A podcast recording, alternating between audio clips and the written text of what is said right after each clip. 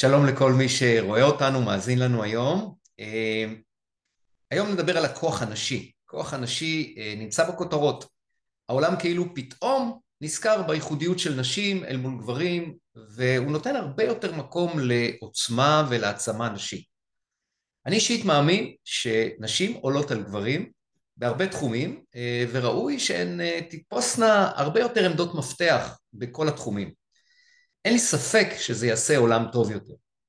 לפני כמה ימים חגגנו את יום האישה הבינלאומי, היה המון תשומת לב בארץ, בעולם, ליום הזה, וזה מעיד על אה, שינוי המגמה אה, ועל נכונות להכיר בכוחן של הנשים.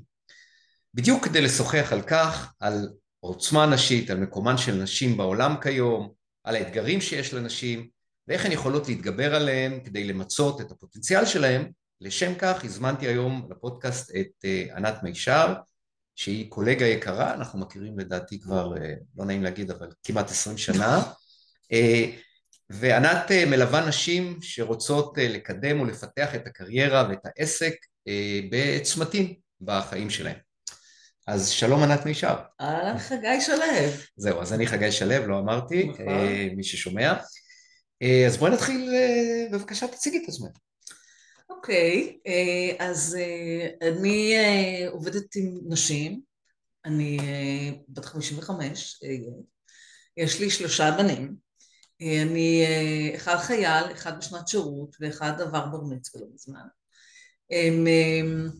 אני מאמנת אישית, מאמנת עסקית, מאמנת לקריירה, יועצת עסקית, NLP, כמו כל אישה, אספתי לעצמי מספיק, רכשתי מספיק קורסים, וזה מה שאני עושה, אני רוצה לראות נשים חזקות סביבי.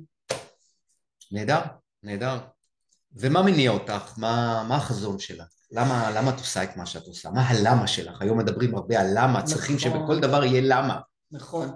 אז הלמה שלי הוא, הוא, אה, הוא מאוד מזוקק ל... אני רוצה נשים חזקות. עכשיו, מה זה אישה חזקה? זה הסיפור, זה גם אישי, זה מאוד משתנה, אבל אישה חזקה בעיניי זו אישה ש... מרשה לעצמה להיות מה שהיא רוצה ואיך שהיא רוצה, יש על זה הרבה שיח ב, לגבי הפמיניזם לגמה, למשל, שכאילו פמיניזם זה לא אומר שאישה חייבת לצאת לעשות קריירה, זה אומר שאישה יכולה לבחור לעשות קריירה, לא לעשות קריירה, לעשות ילדים, לא לעשות ילדים, זאת אומרת, זכות הבחירה היא, היא לא מובנת מאליה אצל נשים.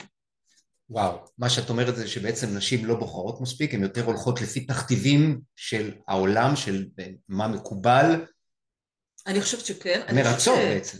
מאוד. אגב, אני חושבת שגם גברים, יש להם איזו הסללה כזו, של אה, תהיה, אה, אה, תפרנס, תביא כסף. הסללה מלשון של מסלול. ממשל, מלשון של מסלול, שכאילו זה מאוד, זה לא רק פוגע בנשים, אגב, mm. אני חושבת שגם גברים סובלים מהדבר הזה, אבל מכיוון שבהיררכיה החברתית הם נמצאים במדרג הגבוה יותר, נחשבים. נחשבים, כאילו. מוסכמות, אוקיי, אנחנו נדבר על זה הרבה. על זה נדבר היום. אז כאילו נראה שהם לא סובלים מזה, אוקיי? Mm. זה, זו אשליה. אצל נשים זה פגיעה עצמית, זאת אומרת, זה לא, אני חייבת להצליח, אני חייבת לא, אלא זה, זה, אני לא יכולה, אני לא, זה לא נראה טוב, זה לא נשמע טוב, מה יהיה עם הילדים, מה בעלי יגיד, מה אימא שלי תגיד, מה השכנות, מה, איך זה נראה, או כאילו, looking good, הוא, זה אישו סבוך יותר mm. בשביל אישה.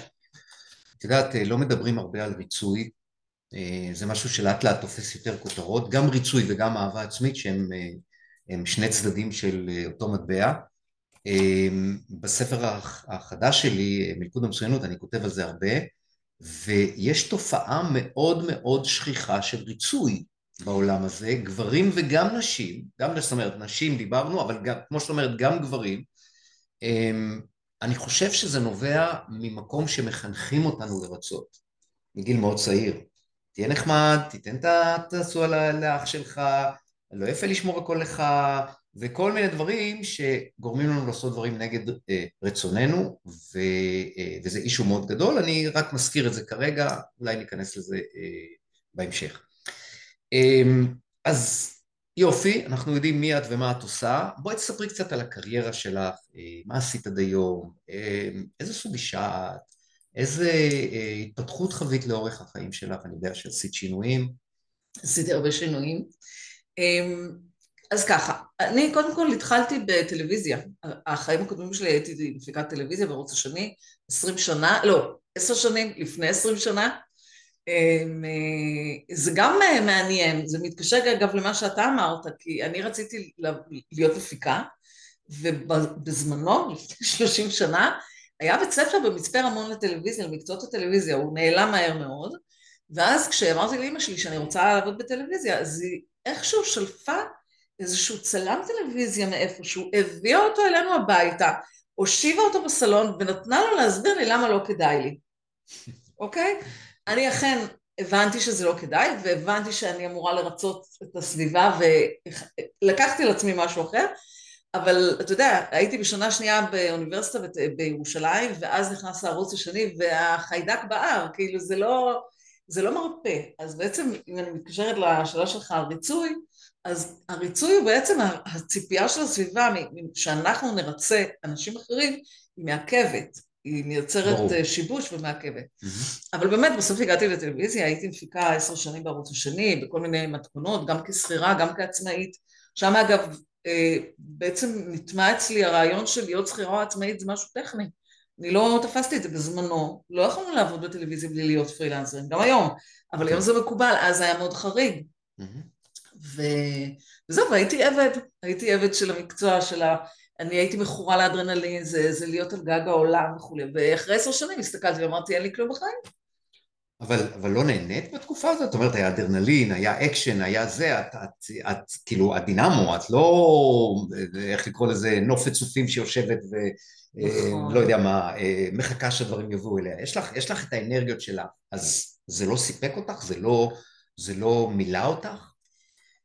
אה, העולם הזה של טלוויזיה הוא עולם אכזר, אני יותר מדמה את זה, אה, משווה את זה להתמכרות, אוקיי? לעולם של התמכרויות, שאתה תגיד, מה, הסם לא מספק אותך? כאילו המנה לא הביאה לך היי, כן, אבל אחרי שנייה, לא. אחרי שנייה אתה צריך ללכת ולרוץ ולהשיג כסף בשביל המנה, ואז אחרי שנייה אתה מתחיל לריב עם כל העולם. וטלוויזיה אגב, אז לא ידעתי את זה, אבל טלוויזיה זה עולם מאוד מאוד מובהק מבחינה מגדרית, הוא את העבודה הכי קשה עושות נשים, ואז מגיע איזה גבר שהוא גם מפיק, ותוך עשר שניות הוא נהיה מנהל מחלקת uh, הפקה. תוך שנייה, כאילו, וזה, אני אז לא הבנתי שזה מה שקורה, כאילו ידענו את זה, אבל לא התעכבנו על זה, ו, וזה מאוד מאוד מתסכל. אבל מהצד השני, זה עולם של פתרון משברים. להיות מפיקה בטלוויזיה זה לקום בבוקר ולהגיד, אוקיי, איזה משבר יהיה לי היום? כמה אנשים יהיו מעורבים בו? האם אני אצליח להסתיר את זה או לא? כמה זה יעלה לי לפתור אותו? ודווקא אחרי שיצאתי משם הבנתי שהמוח שלי הוא, הוא רשת של, של פתרונות, כאילו אני מגיעה לקיר ואני אומרת אין פה קיר, יש פה משהו שצריך לעבור אותו, מלמעלה, מלמטה, הדרך, אתה לא, לא תגיע לשידור כי היה לך אה, קושי, זה לא יקרה. אוקיי. Okay. אז זו מיומנות שאני מאוד נהנית ממנה היום. אז ומה היה המניע שלך העיקרי לשינוי? שלא היה לי חיים. לא היה לי חיים. הבנתי, אימא וזה... כלום, לא זוגיות, לא, מה פתאום, לא היה לי חיים, לא היה לי כלום. אה, לא היה לך כלום. כלום. היית מכורה לעבודה, מה שנקרא. הייתי מכורה לעבודה. לא קואליסטית. כן, כן. אני מבין. אז חיים, אוקיי. ואז החלטת על שינוי, מה הוביל אותך בהחלטות, בבחירה, ההתלבטויות שהיו? אני בעצם יצאתי אני לא ידעתי ש... אני ידעתי שאני עוזבת את המקצוע, ידעתי שאני עוזבת את הערוץ השני, אבל חשבתי שאני אשאר בהפקה. הפקה היה משהו שהוא אה, היה בדם שלי. Okay. אוקיי. ואז עברתי לעבוד באיזשהו בית post production, וזה לא צלח, כי אני לא אהבתי post production. ממ. ואז אה, הגעתי לבית ספר למקצועות ההייטק, והייתי מנהל תפעול. אבל אז התנפצה בועת ההייטק, זה היה בשנת 2000. הכל קרס וגם הבית ספר נסגר. ובגלל שהתחילו לי חיים, כבר הכרתי את מי שהיה אה, בעלי אה, לימים, ושבועיים אחרי שפוטרתי, מה... שהארגון נסגר פשוט, אז גיליתי שאני בהיריון. ואז... ביטוי, ביטוי מושלם. ביטוי מושלם. אז, בשונה מהיום... אולי בעצם לא כל כך. מאוד, כאילו מושלם חשבתי שאתה אומר בציניות. אה, אוקיי, נכון. כן, לא, האמת שחשבתי שעכשיו, אוקיי, אני פנויה מהעבודה וזה, עכשיו אני אבל, אבל יש כל מיני עניינים של חופשת לידה ו... בדיוק, עכשיו, היום אני ממש מלווה נשים שימצאו עבודה בתקופה שהן אה, בהיריון. זה, זה לא קל, אבל זה אפשרי. אז אני בכלל לא העליתי על דעתי, ברור שאני לא אחפש עכשיו עבודה. כן. זה ברור, אין לי, אין, אין לי מה, חבל על הזמן, זה בזבוז זמן שלי ושל כולם. אז, אמ, אז באמת, שמה בעצם אה, נזרקתי החוצה מהמסלול של הקריירה. אז היה רעיון, ואז uh, הייתה לידה, ואז הייתי, פתאום גיליתי את, את הדבר הזה שנקרא התינוק שלי, ונהייתי מאוד מאוד, uh, מאוד מאוד uh, טוטאלית. ואז... באימהות. באימהות, מאוד מאוד. מאוד, ואז uh, עשינו רילוקיישן, הייתי נשואה לדותן שהוא שחקן כדורסל כיסאות גלגלים ונסענו לאיטליה, אולי שיחק שם שנה וכולי ובעצם אני הייתי ב hold, כל הזמן הזה הייתי ב hold, וזה לא משהו שעשה לי טוב. ואז היה עוד הריון, ואז חזרנו לארץ, זאת אומרת הייתי בהריון שלי ברילוקיישן סוג של... ו, ורק אחרי שהתמקמנו סוף סוף בארץ, פתאום גיליתי את הדבר הזה של אימון, ואמרתי, אני תמיד הייתי מאמנת, אז כאילו, לא ידעתי שיש מקצוע כזה. ספרי רגע על אה, דותן, כיסאות גלגלים. אה, דותן הוא אה, נכה צה"ל, הוא קטוע רגל מתחת גבוה גבוה מעל הברך. הוא נפצע בשייטת, והוא אחרי תקופת הסתגלות, הוא נהיה שחקן כדורסל כיסאות גלגלים, ממש היום, ממש לפני שהתחלנו את השיחה, הוא שלח לי הודעה שהם עלו שלב, הם בטורניר באירופה והם עלו שלב. הוא מאמן כדורסל, היום אנחנו לא נשואים, אנחנו נפרדנו, אבל, אה, אבל עדיין דותן הוא דותן, אי אפשר להתכחש לזה. מעניין, אז זה גם אה, דרך אה, מאתגרת לנהל חיים עם בעל שבכיסא גלגלים. הם... אני לא חושבת... התחתנתם שהוא כבר היה נכה? כן, כן. הכרנו כשהוא היה נכה, התחתנו, הוא היה נכה כבר עשר שנים מאז. הוא נפצע כחייל בסדיר. אמ, אני לא ראיתי אם זה משהו חריג, אני חייבת להגיד. אני, אבא שלי היה קטוע יד. אוקיי. Okay. אז, ואימא שלי הייתה פיזיותרפיסטית, אז בעצם הנושא הזה של אנשים שמסתובבים בלי רגל בבית, באים לטיפול. ו- ופתאום טראח נתקלתי בפרוטזה שמונחת על הרצפה, למה אתה משאיר את הפרוטזה באמצע החדר? משהו כזה. כן. וזה אה, לא היה לי משהו, לא היה לי אישו עם זה. Mm. אני חושבת שרק אחרי כשנכנסנו למערכת המשפחתית והזוגית, התחלתי להבין מה, מה מצופה ממני, ואני חושבת שזה אחד הדברים שבעצם הובילו אותי, לא מפילה תיק על אף אחד, כן. זה אני מול עצמי, אבל מאוד בקלות נשאבתי למקום ה, ה, ה, האחרון בהיררכיה. אוקיי? זה קורה כאילו היית משרתן במרכאות של כל המשפחה, ילדים, בעל. בדיוק, ושוב, זה מאוד מתאים מבחינה מגדרית, mm. זה אה, קורה להמון נשים. האישה הטובה. האישה המטפלת, אני קוראת. זה מאוד בטבע שלנו, הרי אנחנו בנויות כדי ללדת, פיזיולוגית. המערכת בנויה כדי לייצר את הדור הבא ולטפל בו, mm. אוקיי? זה משהו שהוא... אה, אבל אני לא יודעת אם זה המקום להגיד, אבל אני עד גיל 28 בעצם, כל השנים בטלוויזיה, אני הייתי בכלל טומבוי. זאת אומרת, הזהות שלי כאישה הייתה רכבת הרים. אני רואה את זה כ... אני הייתי טומבוי, היו לי חברים בנים, רק בנים, החברות הראשונות שלי בגיל הבוגר יותר היו בנות הזוג שלהם. אמ, והמעבר הזה, ברגע שבעצם לא עבדתי, ולא היה משהו רלוונטי על הפרק, וילדתי, ונשאבתי לאימהות, אז בעצם זה היה מאוד קיצוני, ממקום של אני גבר גבר, ואני יכולה לעשות הכל, וזה, ובאמת חייתי ככה. ככה נכנסתי לטלוויזיה, פשוט ישבתי על הטלפון, פעם היה טלפון, וטלפון טלפון חייגתי שלום, אני ענת, אני רוצה לעבוד בטלוויזיה, זה עשרות טלפונים, חבל על הזמן. ו... ואז פתאום אתה, אני מוצאת את עצמי, מי אני בכלל? מה זה? אני עכשיו פתאום אימהות וזה, ואיפה ה... כן. אז, אז יכול להיות שמה שעשית ענת זה לקחת את המשימתיות שלך ואת העבודה שלך סביב השעון ואת כל, כל מה שעשית בקריירה בטלוויזיה והבאת את זה עכשיו לאימהות כי את, כי, את, כי את לא יכולה שלא לנוע, לזוז, לתת, להעניק, ל, ל, לעבוד. אני, אני אה, האנרגיה הזאת. האנרגיה כן, כי אני לא בן אדם משימתי, למרות שהייתי מפיקה, אולי בדיעבד, זו אחת הסיבות שכל כך סבלתי, כי אני לא בן אדם משימתי בטבע שלי, אני בן אדם לא משימתי בטבע שלי. Mm-hmm. וכמפיקה אתה חייב להיות משימתי. Mm-hmm. אז uh, אני חושבת שכן, זה חלק מה, מהקצוות של החיים שלי. שאלנו, דיברנו על המזל, על תאומים בשיחה, אז תאומים מאוד צפוף אצלנו. אנחנו כמה ישויות, ויש את מזל ה... מזל תאומים. מזל תאומים, כן. אז יש את, ה, את, ה, את הפינג פונג הזה שהוא קורה כל הזמן, וכן, המעבר הזה היה מאוד מטלטל. אני הייתי, אני רכבתי על אופנוע, לפני הלידה, לפני הזה, רכבתי על אופנוע.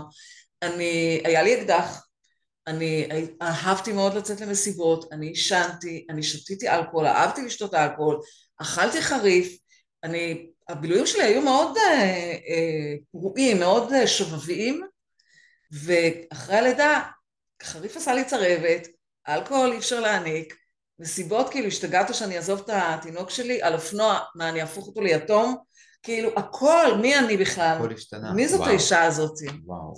וזה קרה כאילו בבת אחת עם הלידה? כן. מדהים. את יודעת, אה, אה, שרוני כהן, שהיא אה, מורה רוחנית, אומרת שבכל אדם, בכלל ביקום, אבל בכל אדם גם יש אלמנטים זכריים ואלמנטים נשיים. זאת אומרת, בגבר יש אלמנטים נשיים ובאישה יש אלמנטים זכריים.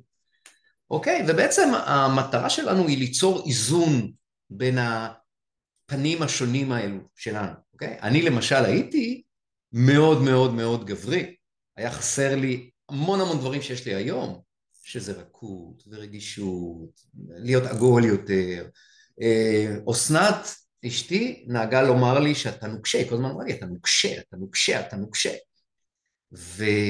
ואני אישית עשיתי שינוי דומה לשלך, ממקום גברי, גבר, ל...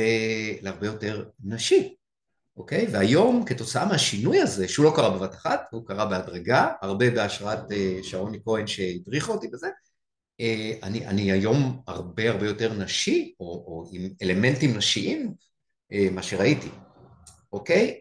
ו, וזה נורא מעניין כי גם את וגם אני, כל אחד מאיתנו, אפרופו שינויים, שאנחנו שנינו עוסקים בשינויים, מסתבר שאפשר לשנות אה, דברים כאלו, אפשר לשנות את, ה, את, ה, את החלק, את הגישה הדומיננטית שלנו, ובעיניי זה נכון לגבי כל, כל תכונה, כל אופי, כל, כל יכולת. אוקיי? אנשים פשוט לא, לא מבינים כמה אפשר להשתנות, אבל אפשר. אפשר. אני אה, אה, מסכימה איתך במאה אחוז. אני חושבת שהשינוי הוא, אה, הוא חייב לבוא מעצמך, מבפנים. זה אחד הדברים שבמערכות זוגיות, במערכות יחסים, יש לנו אה, אה, קושי מאוד מאוד גדול אה, כשאנחנו עסוקות ב, או עסוקים בצד השני. בוא תהיה אתה יותר נשי ואני אוכל להרגיש יותר טוב. אני מאוד מאמינה בשינויים, אני גם חושבת אגב שאם לא הייתה הסללה מגדרית, אוקיי? אנחנו לא בטוחות איזה בן אדם אתה היית גדל להיות. אולי הנוקשות הזאת הייתה חלק מהדרך שלך אה, להתמודד עם מה שמצופה ממך. מצופה ממך בתור גבר, אנחנו לא יודעת, זה לא, לפני הרבה שנים, אבל, אה, אבל אולי היה מצופה מאותם גברים, אני מסתכלת על הבנים שלי ואני כל הזמן שמה על השולחן, אתם לא חייבים כלום. אתם לא חייבים, אתם יכולים לחיות באוהל ואתם יכולים לבנות לעצמכם ארמון, אבל יש פה הסללה מגדרית גם לגברים וגם לנשים. העבודה בעיניי היא להתחבר למי שאני באמת ומי שמתאים לי להיות עכשיו. וזה כאילו לא שיח אה, כל כך אה, נוכח. לחצות את הפרדיגמות האלו, בדיוק. לא לתת להם לסגור עלינו ולהגיד אוקיי אני אישה אז מאישה מצופה להתנהג ככה ואני גבר מגבר מצופה להתנהג ככה. בדיוק, בדיוק. אוקיי, אז זה דורש המון התבוננות עצמית, המון יכולת אה, אה, אה, קודם כל להבין שיש אלמנטים כאלו ואלמנטים כאלו, וכמובן לבחור, לבחור מה שנכון. זאת העבודה. תראה, אני תמיד נותנת את הדוגמה של העבודה של המנטלית. אה, אני אומרת, אוקיי, בגיל 20 הייתי מאוד מאוד חתיכה, הייתי רזה, עשיתי ספורט, הייתה לי בטן שטוחה, נראית מיליון דולר. היום לא, אבל בשום שלב אני לא מסתכלת במראה ואני אומרת, זה לא בסדר, איפה נעלמו לי הקוביות שהיו לי בבטן? איפה, אני יודעת לאן הם נעלמו. הם נעלמו כי לא המשכתי לעשות ספורט, אוקיי? אם אני רוצה בטן שטוחה, אז אני צריכה להמשיך לעשות ככה שבע דקות, חמש דקות, כל אחד תגדיר לעצמה ו... ולהתחיל לעבוד, וזה נראה נורא הגיוני. שכחתי את הספרדית שלי. ברור, 30 שנה לא דיברתי, סבא וסבתא שלי מתו, נגמרה הספרדית. ספרדית מאיפה הגיעה? מהבית? מאמא שלי, מההורים שלה, ההורים שלה דיברו איתנו ספרדית, היא הצטערה אחר כך שהיא לא דיברה איתנו ספרדית, כי הנה, הם מתו ושכחנו, אה, ו, ועם התפתחות מנטלית אנחנו לא תופסות את זה ככה, ולא תופסים את זה ככה, אנחנו כאילו אה, מניחים שאם עבדתי נורא קשה והצלחתי להשיג, נגיד העלאה בשכר, אוקיי? אז עכשיו אני יכולה לנוח רגע, לא, תתרגלי, אתה קורא לספרים שלך להתרגל להצליח. כן. ההתרגלות היא העבודה היומיומית, להתרגל למידה החדשה שלך, לממדים החדשים שלך, למי שאת היום. תתרגלי להיות בן אדם יותר רך, תתרגלי להיות בן אדם יותר אה, מחובר, יותר אסרטיבי, תתרגלי להיות מה שאת רוצה. כן. להתרגל זה בא בשביל המילה הרגלים, והכוונה היא לתרגל את הדברים את, אה, כאילו, את, לבחור ב, ב, בשינוי שאני רוצה ולתרגל את זה. ולתרגל זה בעצם לרכוש הרגל חדש. שזה באמת אותה בחירה כל הזמן, להחליט מי אני ומה אני ו, ואיך אני רוצה להתנהל בעולם הזה. נכון, תראה, להתרגל ולתרגל זה לא במקרה מגיע מאותו מקום. ברור. אני אוהבת, אני אוהבת מילים רכות, כי אני חושבת שהרבה פעמים לי באופן אישי ההתפתחות היא משהו שהוא, ב, שוב, בפתיל, בגרף מאוד mm-hmm. עליות וירידות, ואם אני שמה לעצמי איזושהי מטרה, או אני מחליטה, טוב, ממחר אני מקליטה פודקאסט כל שבוע, mm-hmm. אני שנתיים לא אגע בפודקאסט, mm-hmm. אוקיי? אני חייבת, בשבילי, את התנועה המאוד מדודה ורכה שמתאימה לי בכל רגע, זה גם מאפיין נשים. זאת אומרת, אם, אני, אם זה יותר מדי, אני... אני, אין לי, אני overwhelming, כאילו, זה, אני לא יכולה, זה, רגע, רגע, רגע, רגע, אוקיי? זה מאפיין נשים, אבל זה גם מאפיין גברים, וזו טעות מאוד מאוד שכיחה, ששינויים אנחנו צריכים לעשות בבת אחת. נכון. ומה לעשות, הטבע זה אבולוציה, אנחנו בני אדם אבולוציה, אבולוציה זה אומר שדברים הם הדרגתיים, התפתחותיים, הם לוקחים זמן, ובעיניי הדרך לשינוי מורכבת מהרבה מאוד צעדים קטנים שאנחנו, שכל אחד מהם הוא לא קשה, אבל אנחנו יכולים להתמיד בהם. וזה מה שיוצר את השינוי, את השינוי. וזה ההתרגלות. זה אוקיי? ההתרגלות. זה ההתרגלות. אני, אני אתן לך דוגמה של מנכ"לית שליוויתי בכניסה לתפקיד ראשון כמנכ"לית. Mm-hmm. והיא כל הזמן אמרה לי, אני צריכה להיות יותר זה, אני צריכה להיות יותר ראו, אני צריכה להיות יותר... ו- ו- ואני ממש, כאילו, אני זוכרת שאני אמרתי לה, את כבר כל הדברים האלה, את פשוט צריכה להתרגל לזה, שאת כל הדברים האלה, תכירי בזה, שאת שם, תתרגלי לה. אפילו בן אדם ש... אני מדברת הרבה על משקל, כי זה נורא מוחשי, וזה משהו שמעסיק אה, רוב בני האדם היום. ירדתי במשקל, אני גם צריכה להתרגל לזה, שהמכנסיים גדולים, שהחולצה נראית אחרת, שאני... זה להתרגל לדברים טובים, תמיד קל. אבל גם להיות מנכ"לית זה להתרגל לדברים טובים. וזה לא תמיד כזה, כזה, כזה קל, אוקיי, זה מבלבל, כן. זה יוצר איזשהו בלבול. כן, אני חושב שהמקום שבו אנחנו אומרים אנחנו צריכים, זה כבר מכניס אותנו לקונוטציות שליליות, זה כבר... נכון. אנחנו צריכים, לא, לא, אנחנו צריכים לנשום אוויר, אנחנו צריכים לאכול, אנחנו צריכים לישון מדי פעם, אוקיי? ואולי עוד כמה דברים, אהבה וכל מיני דברים, יש פירמידת הצרכים של, של מאסלו, אז רק את הדברים הבסיסיים אנחנו צריכים, את כל השאר הדברים אנחנו לא ממש צריכים, וכשאנשים אומרים אנחנו צריכים, זה מוריד אותם, והמילה הנכונה היא אני רוצה. אני רוצה. נכון, אז אני יש לי עוד, אה, עוד דרגה אחת יותר, אה, בעיניי יותר מחוברת אני אגיד. אה, אני רוצה, או אני רוצה, זה בא מפה, אוקיי? אני רוצה, ואז גם אני יכולה, אני לא יכולה, זה אפשרי, זה לא אפשרי, מתי, היום, אני אוהבת להשתמש, כבר שנתיים, שלוש אני משתמשת רק בזה, בא לי. בא לי, זה מהבטן. אוקיי, כשאני אומרת, בא לי להתקדם, בא לי להשיג יותר, בא לי יותר כסף, בא לי ליהנות, אז אין לי סתירה פנימית שם, אין לי אילוצים, אני לא יכולה להתווכח עם החשק. והחשק הזה הוא, הוא, הוא פותח לי אה, אה, אפשרויות, כי, כי, כי הרגש החיובי מניע אותנו לפעולה, ולא רק זה, כשאנחנו גם פועלים ברגשות חיוביים, אנחנו הרבה יותר אפקטיביים, אנחנו משיגים.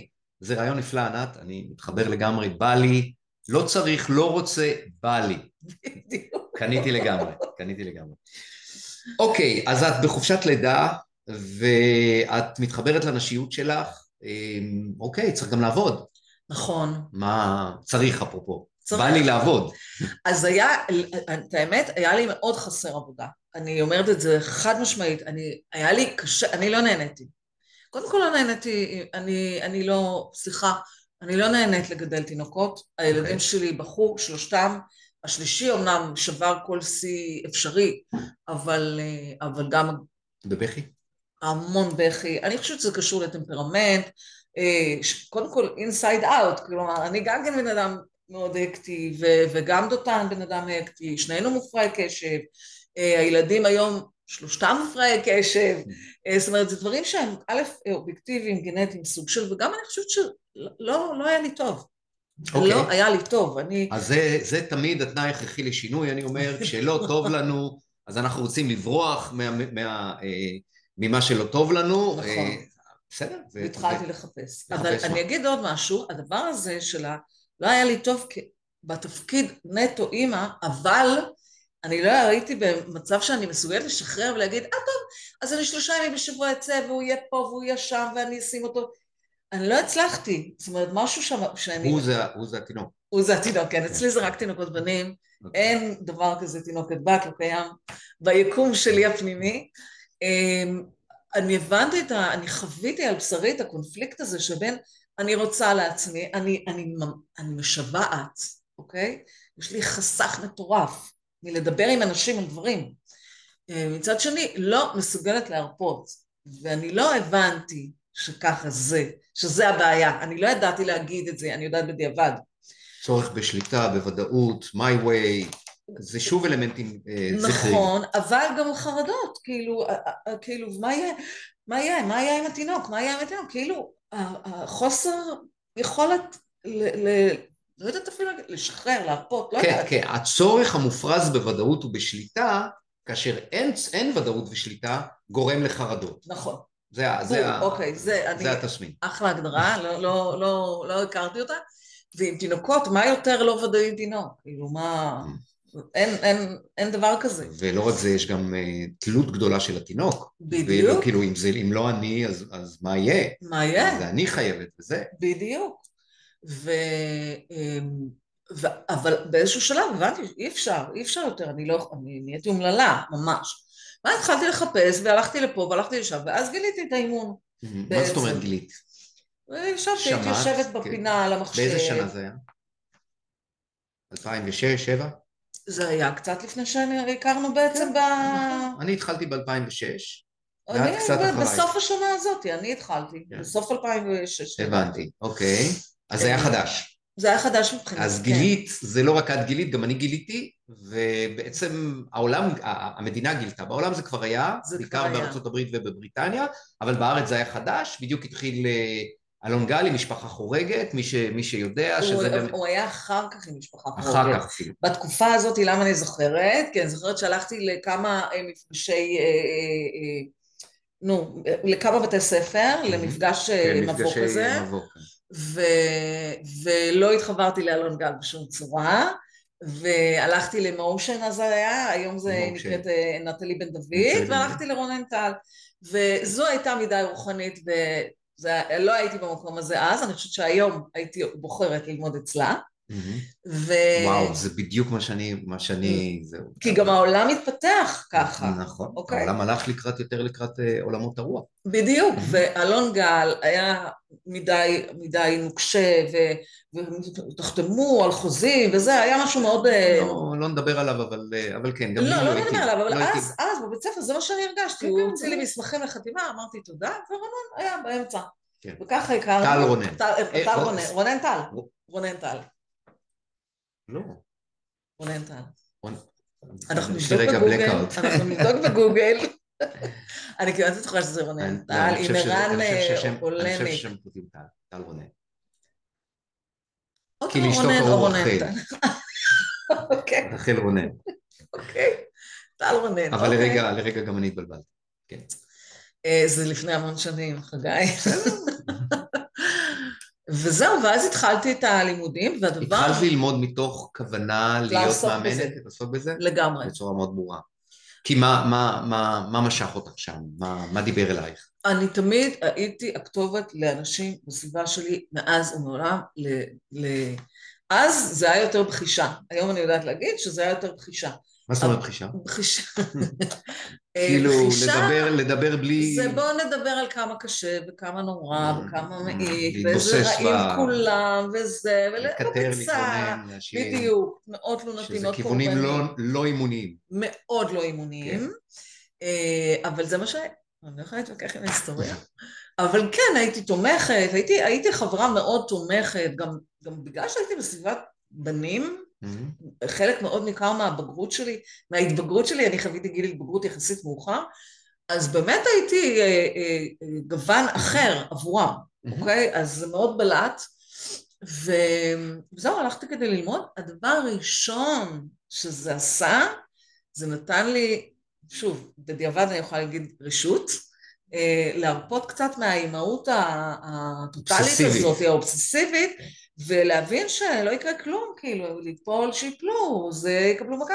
ואני גם את זה לא ידעתי עד שדודה של דותן יום אחד בפארק, היא לא יודעת את זה, רחלה, אם היא שומעת, אה, באה אליי ואמרה לי, וואו, איזה שינוי את עשית. ואני אמרתי, על מה את מדברת? ופתאום הבנתי את, את הדבר הזה. את יודעת, זה נורא מעניין, כי זה בדיוק גם the story of my life. אוקיי? הרואה חשבון, השולט, הצריך לדעת, המדויק, הפרטים, הוודאות, המספרים, וזה בדיוק מה שאמרתי קודם, שאסנת אמרה לי שאני נוקשה, כן, אוקיי? למה? כי לא שחררתי, לא הרפאתי. ו, ומה, ש, ומה שאני עשיתי ב... אה, כאילו, גם, גם בקורס עצמו אמרו לי, חגי, אתה חייב לשחרר, ואני לא הבנתי על מה מדברים. אה, זה לקח, זה לקח לא מעט שנים. אה, אבל- הזזתי אותנו. אה, הזזת לנו? כן.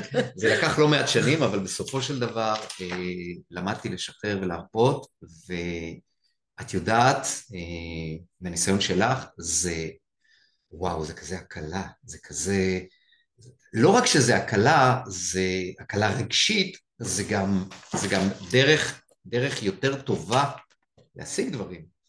כי אנחנו כבני אדם, my way is the highway, ואני ככה, ואני חייב, ואני מוכרח, וזה צריך להיות ככה, ואני צריך שליטה, ואני צריך ודאות, אבל אין שליטה בוודאות, אז אני מראש מגביל את עצמי לדברים שהם הרבה פעמים לא נכונים. כשאני יותר פתוח ומשחרר, אז אני גם יותר רואה אפשרויות והזדמנויות, ואני יותר זורם, ואני...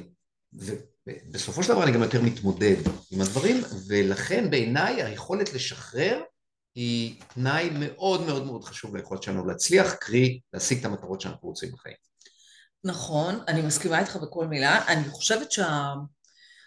אני חוזרת על המילה הזאת כמה פעמים היום, אה, הסללה.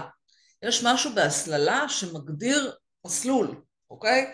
מגדיר מסלול, זה זה משהו המסלול. חיצוני ההסללה הזאת? כן. זה, זה פרדיגמות שאנחנו, שמסלילות אותנו זה למקומות... החברה, זה האימהות, ההורות, אגב, מסלילה. ההורות מסלילה. אני, כשאני נכנסתי להיריון הראשון, אבא שלי היה איש ספר, כאילו, הוא הוציא ספרים, מעצב גרפי, אה, והוא הביא לי ספר שהוא תרגם לעברית, זה נקרא לגדל בן, אי אפשר להשיג אותו היום, לצערי, וקראתי מחקרים על ההבדל של אותה אימא, כשהיא מגדלת את הבן ומגדלת את הבת. שיח שונה לגמרי. אם הילדה, נאמר, אחת הדוגמאות שנחרטו לי בראש, זה שנוסעים באוטו והילדה תגיד, או, יש פה ילד בוכה, אז היא תפתח את הדיון, אה, מעניין מה קרה לו, הוא איבד את הכדור, איפה אימא שלו, ואם הבן יגיד את זה, אז היא תגיד, בסדר, הוא בוכה, זה יעבור לו. הם טענו שם שבמחקרים עלה שבנים בגיל 7, 8, 9, 10, אין להם טרמינולוגיה רגשית בכלל, חוץ מכועס, לא כועס. זאת אומרת, כי הטרמינולוגיה... כי ההורים לא מאפשרים להם כי את זה? השיח לא קיים שם. שיח לא לא קיים? ההורים, לא החברה, לא הגן, לא הבית ספר, לא הגננת, אף אחד לא הם. פחות מפותחים רגשית? לגמרי. זה הסללה. הסללה באה ואומרת, אה, אתה בן, עזוב, אתה לא צריך את כל הרגשות האלה, זה יעיק עליך. אסור לבכות. אסור לבכות, ודאי, כן. לילדה לא אומרים אסור לבכות. כן.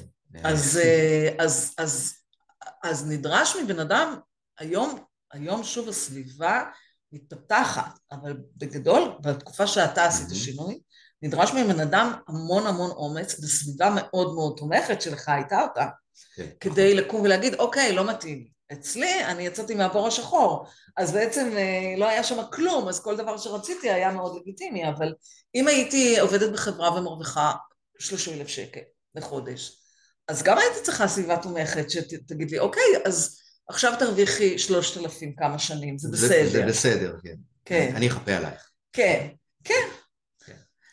אוקיי, אה, אוקיי. ענת, בואי נתקדם. את, אה, אחד הדברים שמאוד התרגשת אה, לספר לי, זה שאת מתחילה ממש בימים אלו ללוות קבוצה של פצועות צה"ל. ספרי על זה, ומדוע זה מאוד, זה מאוד מרגש אותך, זה משהו שעתיד לקרות ממש בימים הקרובים. מחר. מחר? אה, מחר, יום רביעי, מתחיל המפגש פתיחה, מאוד מרגש. אוקיי. Okay. תראה, זה, זה יש בתוך זה את כל העולמות שנוגעים בי ברמה האישית ובמקצועית, הכל ביחד. כי התחלנו קודם, במקרה או שלא במקרה, דותן. דותן, אבא שלי לא היה נכה צה"ל, אבא שלי היה פצוע, הייתה נכות של תאונת עבודה. Mm-hmm. וההיכרות שלי עם דותן פתחה לי את העולם הזה שנקרא נכי צה"ל, בית הלוחם, עולם, עולם, עולם, עולם שלם, ו, ובתקופה ההיא גם היו הרבה פחות פצועות, זאת אומרת, כל, ה, כל העבודה ש, שנעשתה מבחינת הרשות המגדרית לנשים, להיות בתפקידים לוחמים, שינו את התמונה מבחינת הנכות. Mm-hmm. אני עובדת עם נשים, אני, אני מחוברת לנשים, שוב, ברמה, מה זה שוב? הדרך שלי האישית חשפה אותי לכל כך הרבה גוונים וצדדים ואפשרויות ו- וגישות, ו- ואני עובדת עם נשים, אני רוצה נשים חזקות, אני רוצה נשים מרוויחות, אני רוצה נשים מסופקות, אני יודעת שזה אפשרי, אני יודעת ש- שזה אפשרי. ואז זה מתחבר לגמרי, זו פעם ראשונה אגב, שארגון נכי צה"ל יצר מסגרת, וכל הכבוד על זה, עם אה, אישה, שתי פצועות צה"ל, מיגל אבינועם שהיא מהממת, ודנה פנחסוב, שתיהן פצועות צה"ל, ואני המימד המקצועי בתוך הפרויקט הזה. הן, הן מנהלות את הפרויקט הזה? הן יזמו את זה. הן יזמו את זה? ש... מיגל עובדת בזה כבר שלוש שנים, mm. אה, מחפשת למה. בתוך צה"ל? בתוך... בתוך ארגון נכי צה"ל, בתוך למה? בתוך ארגון נכי צה"ל. למה? כי הן פצועות צה"ל והן חוות על בשרן שאין מסגרות שמתאימות. אומרים לה, בואי לתוכנית ההתפתחות. היא מגיעה, יש 17 נכים ושלוש נכות, או אחת. Mm-hmm. זה לא מתאים, זה לא אותו דבר. מה שאישה, אחרי שעברה חוויה. של פציעה. פיזית, אה, אה, פוסט-טראומה, כל דבר שהוא, הצרכים שלהם אחרים, השיח שלו אחר, המקומות של הכאב הם אחרים. זאת אומרת, אי אפשר לה... וזו מסגרת ראשונה שנפתחת, שכולה מתחילת הבאה צריכה מיועדת לנשים, נשים מעבירות את הסדנאות, השיח הוא נשי, רגשי, רך, אה, אה, לא, אוקיי, מאפשר. עכשיו תקומי ותתחילי זה, לא, לא. Mm. לא, רוצה לקום תקומי, לא בא לך, אל תקומי. בואי נראה מה את יכולה לעשות בישיבה, מה את יכולה לעשות מפה, mm-hmm. משם, זה שיח אחר. ומה התפקיד שלך במסגרת הזאת? אני מנהלת מקצועית, אני בניתי את הסדנה יחד איתן, אני אהיה שם, אני, בעצם אני החוט המקשר בין המפגשים. Mm-hmm. אוקיי. Okay. וזה מדהים. יופי, זה מדהים, אנחנו, אני רק אומרת, אנחנו לא נעצור, בטח לא מיגל ודנה, לא יעצרו עד שזה לא יהיה אה, בעצם אה, סדרת תוכניות, זאת אומרת, אנחנו מתייחסות לזה כאל פיילוט. אה, בינתיים, בשלב ראשון. אז זה גם ביטוי של מה שקורה בעולם בעניין של אה, לתת לאנשים את המקום שלהם. נכון. יש משהו נורא נורא מעניין, אה, כשמסתכלים על ההיסטוריה האנושית, אה, אז במשך, אה, במשך מרבית שנות ההיסטוריה, אה, נשים היו אה, סוג ב'. הם היו רכוש. הם היו רכוש, הם היו רכוש, הם היו... הם היו היו גמלים, נשים ובתים. כן, אה, המקום שלהם היה בבית, לטפל בילדים, לטפל במשפחה, לא לעבוד, לא להתפתח. זאת אומרת, אישה שהתפתחה היוותה באיזשהו מקום איום על הגבר. אוקיי? ובעולם של שלטון גברי, אגב שרוני כהן, כהן אומרת שה, שהיום אנחנו נמצאים במקום שמעולם גברי אנחנו בשינוי, זה שינוי קוסמי שקורה לכיוון של יותר ויותר נשיות. היא אומרת גם שהכוח הנשי הוא המקור, הרחם הנשי הוא בעצם שברא את הכל, אוקיי? וגם את הגברים, ויקומו המלפפונים, ויקומו הגברים, ויהפכו אה, להיות השליטים, במרכאות או לא במרכאות. ו- והיום מה, ש- מה שאנחנו רואים זה שינוי, שינוי בעניין הזה, אה, אני אישית מאוד מאוד מברך על זה. אה, אז אה, יופי, אז שיהיה בהצלחה. תודה. שיהיה בהצלחה לכולם. כן, לגמרי. בואי נדבר על, ה... על הנושאים העיקריים שמאתגרים נשים היום. אז חלק מזה כבר נגענו, כן? אבל איזה עוד דברים היית רוצה לציין כמשהו שהנשים נמצאות בפני אתגר והסביבה, הסביבה הגברית בעיקר, מסלילה אותם למקומות שלא מתאימות להם, שלא מתאימים להם. אמ, אני חושבת שאחד הדברים, דיברנו על זה גם בטלפון, ואני מאוד רוצה לדבר על זה, נשים את זה על השולחן. אמ, ככותרת אני אגיד שיח פטרוני, אוקיי? יש אה, אווירה פטרונית. אישה מגיעה לאיזושהי עמדה. ויש מולה מנהל גבר, זה יכול לקרות גם עם אישה, עוד פעם, החלוקה לנשי וגברי היא לא בהכרח המין, היא גם, הרי הפמיניזם התחיל מזה שנשים אמרו, טוב, אני צריכה להיות מאוד גברית ואני אצליח, אוקיי? Okay. אוקיי. אז הרבה מאוד נשים בעמדות מפתח הן מאוד גבריות, כי ככה הם, הם פירשו את היכולת שלהם להתפתח, ואולי גם שוב במטען האישי, הפנימי, הרגשי, הן יותר מחוברות לצד הגברי. באיזון בין הנשי והגברי אצלהם הם יותר נכון. סממנים גברי. אבל ההגדרה כמו שאת היית בעברך. בדיוק. וההגדרה של אישה מצליחה בהתחלה הייתה כי היא גברית. והיום יש לנו את התנועה החדשה שבאה ואומרת, אישה יכולה להצליח בלי שום מרכיב גברי באישיות שלה. שמה זה אומר? מהם המרכיבים הנשיים העיקריים ש, שהיום יכולים לאפיין נשים מצליחות? תראי, אני, תראי, אני לא רוצה להגיד נשים מצליחות, אני אגיד המאפיינים הם יותר אקוט, אה, דרך אה, שהיא לא בהכרח אה, דוך, לפעמים אישה תלך מסביב לאט לאט, mm.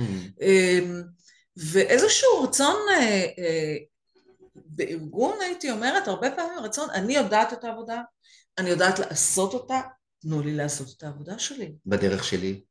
כן, בדרך לא, שעובדת. לא. הדרך שלי עובדת. לעבוד בשקט, אה, לא, לא בהכרח לתת לזה איזשהו... אני אתן דוגמה. לא באגרסיביות ואפילו לא למשל, לא באסרטיביות אולי כן, לפעמים. כן, וגם זה שאני דעתנית, ואני יודעת, אני קוראת לזה בתהליכים, אני קוראת לזה היודעת, עם ה' הידיעה, ואני אומרת לנשים, את יודעת, את כן יודעת. את יודעת מה נכון עכשיו, את יודעת מה חשוב עכשיו, את יודעת מה יקדם את הפרויקט, את יודעת. איך לדבר אל אנשים בצורה נכונה יותר. אז זהו. אז השיח הפטרוני, הוא בא ואומר, תסמכי עליי. אני, אני מבין יותר טוב מה את צריכה. זה קורה המון אחרי חופשת לידה. תסמכי עליי, את לא רוצה עכשיו קידום, זה לא יעשה לך טוב, תאמיני לי, אני ראיתי את אשתי, אני יודע. כאלה. אה, זה קורה בהעלאת שכר, וזה לפעמים מגיע אפילו לשיח, אה, אני אקרא לו, בוקר ראיתי איזשהו פוסט שדיבר על מיקרו, מיקרו אגרסיבי, שזה מונח חדש, אבל אני חושבת שהוא ממש אגרסיבי, הוא לא מיקרו, כן. אמ, אה, שבא ואומר, למה את חושבת שמגיע לך בכלל משכורת? מי, מי ייקח אותך בחוץ? שזה מאוד, שיח מאוד עם, עם, עם, עם הארומה של גברים אלימים, לא פיזית בהכרח, אבל אלימים אה, ורבלית. אוקיי? מי ייקח אותך? מי ייקח אותך? למה מישהו צריך לקחת אותי? למה מישהו צריך לקחת אותי בתור התחלה? ומה זה מי ייקח אותך? איפה את חושבת שתשיגי מקום יותר טוב ממה שאני מציעה לך פה בארגון הזה? סליחה? כאילו, מי אתה שתגיד לי איפה אני יכולה להשיג מקום יותר טוב או לא מקום יותר טוב? את יודעת, אני אה, קראתי שהשכיחות של גברים נרקיסיסטים בתפקידי ניהול היא גדולה פי כמה, אני לא זוכר את המספר, אם זה פי חמש או שש, אבל גדולה פי כמה מהשכיחות של גברים נרקיסיסטים בחברה, בסביבה בכלל. כלומר, גברים נרקיסיסטים נמשכים או, או אה, אה, מקבלים יותר הזדמנויות לתפקידי ניהול אה, בגלל שהם עוצמתיים והם כריזמטיים והם דוארים וכל מיני דברים ש... אפרופו הפרדיגמה, ההסללה, מסלילים אותם לכיוונים של תפקידי ניהול, בעוד שהיום במציאות הקיימת, עזבי רגע נשים גברים, במציאות של דור ה-Y, של דור ה-Z, של הנוער הזה שהוא כל כך שונה מהדורות ש, שקדמו לו, אין, אין מקום לשיח פוגע במקום העבודה. זה, אי אפשר לשמר עובדים ככה. אה, אנש, אה, עובדים צעירים שנתקלים ב, ב, ב, בחוסר רגישות, בחוסר פתיחות, ביחס עוין לפעמים, שהוא לא חייב להיות אלים אפילו, אוקיי? הם ישר יקומו וילכו. וארגונים היום, ופה אנחנו, יש מסר ממש אה, מקרו, ארגונים חייבים לשנות את הדרך שבה הם מתייחסים לעובדים, זה כבר קורה, אוקיי? וזה עובר או מתחיל במנהלים, במקום שהמנהלים במקום שיהיו כזה רק טאסק אוריינטד והמשימה חשובה וכולי וכולי, הם הופכים להיות הרבה הרבה יותר רגישים לעובדים, הרבה יותר people oriented, אה, הרבה יותר רותמים להפעיל רתימה במקום להפעיל סמכות. היסטורית הניהול הוא ניהול בעזרת סמכות. אני המנהל, אני אומר מה לעשות, ופה עושים את מה שאני אומר, אוקיי? לפני אה, כמה? 30 שנה? כן? היה לי מנהל כזה, אמריקאי. אני בא, אני משתף אותו בבעיות שלי, הוא אומר לי, לא מעניין אותי, just do it, you need to do it, you need to deliver, אוקיי? היום יש פחות ופחות דברים כאלו, והמנהלים שעוד נמצאים שם, יהיו חייבים להשתנות, כי הם לא משיגים את התוצאות שהם רוצים, כי להשיג תוצאות זה רק עם העובדים, ולא באמצעות שליטה, ניהול, אה, כאילו ניהול קשוח וכל מיני דברים כאלה. זה גם קורה, אגב, בתא המשפחתי. הרי ההורים נכון. שלנו, נכון. הם מספרים לנו שמי יעז בכלל להגיד לי, אמא שלו, אבא שלו, אני לא רוצה, מה זה היום? בלי לא רוצה, אין בוקר טוב. לא רוצה לקום, בוקר טוב. אז, אז, אה, אז זה קורה בעולם, זו תנועה כן. עולמית. אני מאוד מחכה לדור ה-Z, אני אומרת את זה, בואו כבר, בואו, בואו, תבואו בהמוניכם, תעשו את השינוי. אני חושבת שמגדרית זה יקרה כשדור ה-Z יגיע ל... לשלוט בשוק יותר לשוק העבודה. העבודה, כן. יותר, ו- יותר נוכח בשוק העבודה. כי, כי הגברים של דור ה-Z, האלופים האלה, הם רוצים לחיות. מהמם. הם רוצים לחיות, הם רוצים שהחיים שלהם יהיו עשירים. זה גם כן חלק מההתפתחות הרוחנית העולמית, אוקיי? אני מתפתחת רוחנית, אז רגע, זה לא רק עבודה, כסף, בית, ילדים. מהמם. זה יותר מזה. זה... תגידי, יש משהו שאנחנו לא שמנו על השולחן בצורה ברורה, ואני רוצה לשים אותו על השולחן בצורה ברורה ולדבר עליו. יש דבר כזה בעינייך אפליית נשים? את, את מתחברת למילה הזאת, אפליה? אה, טוב, אז תראה, א', התשובה היא כן, ברור. אוקיי. כל השיחה דיברנו על זה, זה, זה מכל היה כיוון ברקע, אפשרי. כן, זה היה ברקע. המילה אפליה היא מאוד מאוד מאוד רלוונטית, אבל את לא אוהבת מילים קשות, את לא אוהבת לא מילים אוהבת, כן, קיצוניות, אני לא אוהבת, אני לא אוהבת גם לדון בזה, נגיד סטטיסטיקה. כי זה קורבני. לא רק כי זה קורבני, זה מנציח את זה. אנשים חושבים שאם אנחנו נדבר עוד ועוד ועוד ועוד על סטטיסטיקה, כן. ו-30 אחוז פחות, ו-30 אחוז פחות, זה, לא מה שמייצר בהכרח את השינוי, זאת אומרת, זה כן מייצר איזשהו שינוי, מודעות זה זה כן מעלה כן. מודעות וכולי, אבל בסוף, בסוף, אני לא ראיתי שיש שינוי מאז שטוחנים 30 אחוז פחות, 30 אחוז פחות, זה לא קרה. 30 אחוז פחות מה? שכר לנשים, אה, אה, שנשים אוקיי, כן. מרוויחות 30 אחוז פחות, אתה לא, לא ראית פתאום, זה לא, לא הייתה מהפכה, נכון? בעיקרון כל חברה היום חייבת שיהיה שקיפות בשכר והיא חייבת לפרסם כן, אבל היינו- נתונים, אבל, היינו- אבל יש להם כל מיני תרגילים. היינו בסרט הזה, תכסיסים, כן. הגברים שם יושבים למעלה הרבה פעמים עושים. תכסיסים, או אנשים עם הנטייה היותר... אז זה פשוט החוק הזה. הוא נכנס בצורה שהיא לא עד הסוף. אוקיי, אני חצי קלאץ' שאני קוראת לזה. אני מבין. אבל, אה, אבל השיח על אפליה, השיח על הסטטיסטיקה לא טובה. אני מתחילה תהליך עם אימא אחרי חופשת לידה, אז הדבר הראשון שהיא אומרת לי זה, שוק העבודה לא אוהב אימהות. עכשיו, לאן אתה מגיע מפה? אין לך לאן ללכת. לבכות ולקטר ולהשאיר. בדיוק, אז אני, אז מה- אז התשובה מה- שלי אין בעיה, אנחנו לא באנו לתקן את השוק, ולא באנו לתקן את העולם, משרה אחת, אחת, עוד פעם, מה? משרה אחת, כן. שהיא מתאימה לך, שהיא קרובה לך, שהיא בשכר שמתאים לך, יכולה להיות, את מאמינה שקיימת? אוקיי, אז אותה אנחנו מחפשות. זאת אומרת, ממקום של לקטר, להאשים ולהתמקד במה שלא עובד, שמגדיל את מה שלא עובד, וזה די לדפוק את הראש בקיר, כי בן אדם אחד אה, לא ישנה שום דבר. אה, במקום זה, בואו נראה איך בתוך הפרדיגמות והסללות הקיימות, איך אנחנו מוצאים את הדרך שלי לבוא לידי ביטוי, ואולי אני ו- ועוד הרבה כמוני, בוא, בוא, בוא נשבור את הפרדיגמות האלו, ובוא נוכיח שזה אפשרי, ובוא נמצא את המקום נכון. שלנו. נכון. שזה הרבה יותר מיקוד שליטה פנימי, זה לקחת אחריות, זה פרואקטיביות, זה יוזמה, זה, זה, זה הגישה האימונית בעצם. נכון, ואם אני מסתכלת על זה בהתייחסות לחברה, אז אני אומרת, יש לנו את התנועה של המאקרו, בסדר? אבל בסוף אני מגיעה לשיחת שכר, אין פה מאקרו.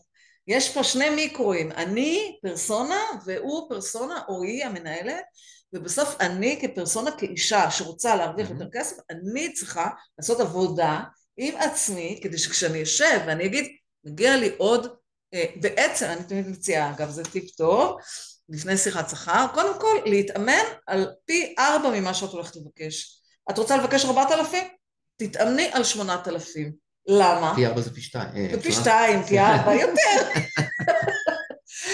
פי ארבע זה, זה הגזמה, אבל יותר. אוקיי, את רוצה לבקש שלושת אלפים? אבל זה מפחיד, זה, תתרגם. מה, זה, זה לא יקבלו אותי, זה רגע, מה אבל יגידו. קודם כל, בתהליך של התרגול, תבקשי יותר. לכוון גבוה, בקיצור. לא רק לכוון גבוה, אתה מרגיל את המוח, זה ה-NLP. המוח מתרגל לשמוע אותי אומרת 5,000, 5,000, 5,000. כשאני מגיעה לשיחה ואני אומרת 3,000 או 2,000, אז המוח אומר, אה, זה פחות ממה שחשבתי, Mm. אוקיי? כש, כש, כשאומרים לי, לא, כשאת אומרת לעצמך, כשאני. אוקיי, זה ביני לביני, אוקיי? כן. אז אני אומרת ככה, אם אני רוצה לבקש 2,000 שקל תוספת, בסדר? אז קודם כל, אני מתרגלת בבית, בתהליך התרגול, כשאני עושה עבודת הכנה וכולי, כן, אני אומרת 4,000, אוקיי. אוקיי? כי כשאני אמרתי בהתחלה 2,000, נבהלתי. אוקיי, אוקיי. נבהלתי, אני אגיע למנהל שלי או למנהלת, אני אבהל עוד פעם. אני מדברת על תוספת של 2,000, לא שכר של 2,000, 2,000. תוספת של- נבהיר, כן, לא, אנחנו לא... וזה מספר, אני סתם זרקתי כן. מספר, לדוגמה, אוקיי? אבל אם אז אני... גם כשאמרת לא 4-8, את מדברת על התוספת, לא על השכר על שאני רוצה. התוספת, אה, כן, על כן, התוספת. אני מדברת אה, על אוקיי. תוספת, אוקיי. כי לי זה לא היה ברור, לא, אני לא, מניח לא. שגם למאזינים. את כל הזמן מדברת על התוספת. שיחת שכר, הכוונה כמה אני מגיע לי להרוויח יותר היום. אוקיי. ואז אם אני מתכוננת, במקום על 2,000, אני מתכוננת ביני לביני, ואני כל הזמן כותבת 4,000, אני רואה 4,000, אני שומעת את עצמי, אני חושבת 4,000, אני מתרגלת. אני מתרגלת ל-4,000, ברור. ואז אני יושבת מול המנהלת שלי, ואני מאמינה באמת ש-2,000 זה לא כזה הרבה. זאת אומרת, אני עושה תרגיל מניפולציה עצמית שהוא מאוד מקדם. וגם בשיחה עצמה, פעם שנייה, אז אני מתחילה, אני אומרת תמיד, אוקיי, נגיד את רוצה 50 אחוז העלה בשכר. אז תגידי, תכלס, מגיע לי פי שתיים. אבל אני מבינה שזה לא יקרה, אז אני... משא ומתן, כמו ש... שמתחיל ממשהו מאוד מבהיל, ואז ה-50 אחוז נראה פחות. את יודעת, זה, זה, זה, אני, מאוד, אה, אני מאוד מתחבר לזה, זה גם נכון אה, במקומות שבהם אה, עצמאים או עצמאיות דורשים פחות מדי כסף. נכון. אוקיי? זה גם סוג של ריצוי, ריצוי לקוחות, ו, וגם פה, וגם פה, אני עושה את זה בדרך דומה לך, תתחיל להתרגל לבקש יותר.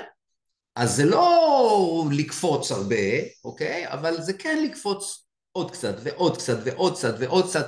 ואני אבוא ואני אגיד שבעל או בעלת עסק שלא מעלים את המחירים שלהם עם השנים ועם ההתמחות שלהם והניסיון שהם צוברים והמשובים החיוביים, כי אני מדבר על מישהו שעושה עבודה טובה כמובן, מי שלא מעלה את המחיר, מעבר לזה שיש התייקרויות כל הזמן, אה, הוא, הוא, הוא ימצא את עצמו מרצה, וימצא את עצמו דורש מעט מדי. וזה לא לטובתו, כי הוא ירגיש לא טוב עם העבודה שלו, וזה גם לא לטובת הלקוחות שלו, כי אם לא יהיה לו קיימות, אם לא יהיה לו sustainability ביכולת שלו להרוויח עם כמה, את, אה, את הסכומים שהוא רוצה ולהחזיק את עצמו ואת המשפחה שלו או שלה, אז, אה, אז, גם, לא, אז גם כל הלקוחות יפסידו את השירות, כי הם, הם יצאו מהעסק. אה, כל כך נכון, אני אגיד על זה עוד שני דברים. אחד, זה שהרבה מאוד אה, נשים אומרות, די, נמאס לי מהמנהלים האלה שלא מעריכים אותי וזה, אני אהיה עצמאית. והן לא מבינות שבעצם להיות עצמאית, מה זה לא מבינות? הם, הם יגלו שבעצם להיות עצמאית זה להיות במשא ומתן על שכר על בסיס יומי. כי במקום פעם בשנה או פעם בחצי שנה לפתוח שיחה, מגיע לי להוריד יותר, אז בעצם כל לקוח או לקוחה חדשה זה סוג של משא ומתן, שוב, שאני צריכה להגדיר את הכללים כן. שלו. ו- וזה זה נהיה יותר אינטנסיבי בחיים שלה. והדבר השני הוא שהנזק הכי גדול שנגרם לבעל או בעלת עסק שלא מעלה מחירים, זה שהיא מתחילה לשנוא את הלקוחות שלה. כן, כי זה היא לשנוא את מרגישה הלקוחות שלה, מקורבנת, את העבודה שלה. המקורבנת, היא מרגישה אני- כאילו, מה, אני פריירית? אני איך. אני זה, איך אני זה, ואז האווירה היא פשוט לא, לא טובה, כן. אז... אה, יש פה, יש פה עוד משהו. אמ, מה שקורה זה אצל, אצלנו לאו דווקא בעבודה מול אה, לקוחות או בקריירה, יש לנו את, ה, את הפחדים שלנו. לכל אחד יש את, יש את הפחדים שלו, והפחדים האלו הם סוגרים עליהם. אוקיי? פחד מלהתמודד עם שיחות שכר, או פחד מלהעלות שכר ללקוחות. אוקיי? והדרך היחידה להתגבר על פחדים היא לעבור דרכם. זאת אומרת, וזה שריר שצריך לאמן אותו. מה שקורה זה שאם אנחנו כל הזמן הולכים לפי הפחדים שלנו, הפחדים שלנו סוגרים עלינו וסוגרים עלינו וסוגרים עלינו וסוגרים עלינו, ומהמקום הזה אנחנו לא יכולים למסות את הפוטנציאל שלנו ואנחנו לא יכולים להצליח. נכון. אבל אם אנחנו מתמודדים עם הפחדים שלנו, בקטנה, כל פעם קצת, קצת לדחוף את גבולות הפחד, קצת לבקש, אה, אה, כשיש שיחות שכר פעם בשנה אי אפשר לבקש קצת, אבל כשאני, כשזה משהו רציף, כשאני אה, בעל, אה, בעל או בעלת עסק, אז אני יכול להחליט שכל כמה חודשים אני מעלה את השכר שלי. לא כי אני חמדן, אלא כי מראש רמת המחירים שלי היא נמוכה. הרבה אנשים מתחילים עם רמת מחירים נמוכה כי הם לא מנוסים, בעלי עסקים, אה, ואז הניסיון נצבר, אבל רמת המחירים נשמרת. אה, אז, אז, אז זה המקום, קצת לדחוף כל פעם, קצת לבקש כל פעם, ועם הזמן זה יוצר אה, שינוי מאוד גדולים. אני ממש מסכימה איתך, ואני חושבת שגם פה יש הבדל. שוב, אני, אני חווה את זה כהבדל מגדרי, אבל הוא לא בהכרח. האומץ, מה שנקרא האומץ, כי הרי אומץ קיים רק במקום שיש פחד הרי, כי אם כן. לא, אז זה לא אומץ. אה, הוא פחות אה, זמין לנשים, ב... למרות שזה לא נכון עובדתית, כי אה, האימהות היא מאה אחוז אומץ, אבל אומץ שהולך למקום של שכר וכסף וכולי.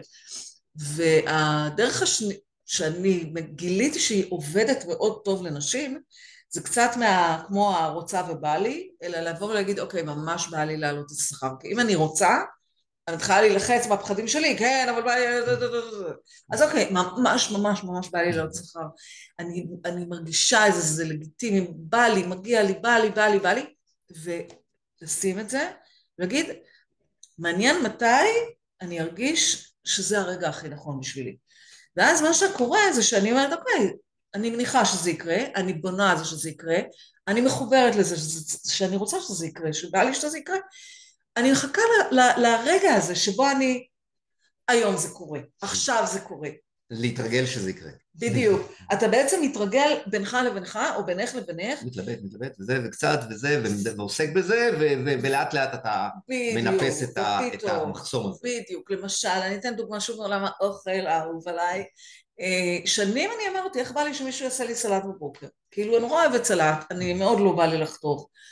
וכל הזמן הייתי, איזה באסה שאף אחד עושה לי סלט, איך, איזה כיף לזאת שהתחתנה עם ההוא שעושה לה אוכל וזה, וכך. עד שיום אחד חברתי לבא לי, וכל יום בבוקר אמרתי, איך בא לי לאכול סלט? איך בא לי לאכול סלט?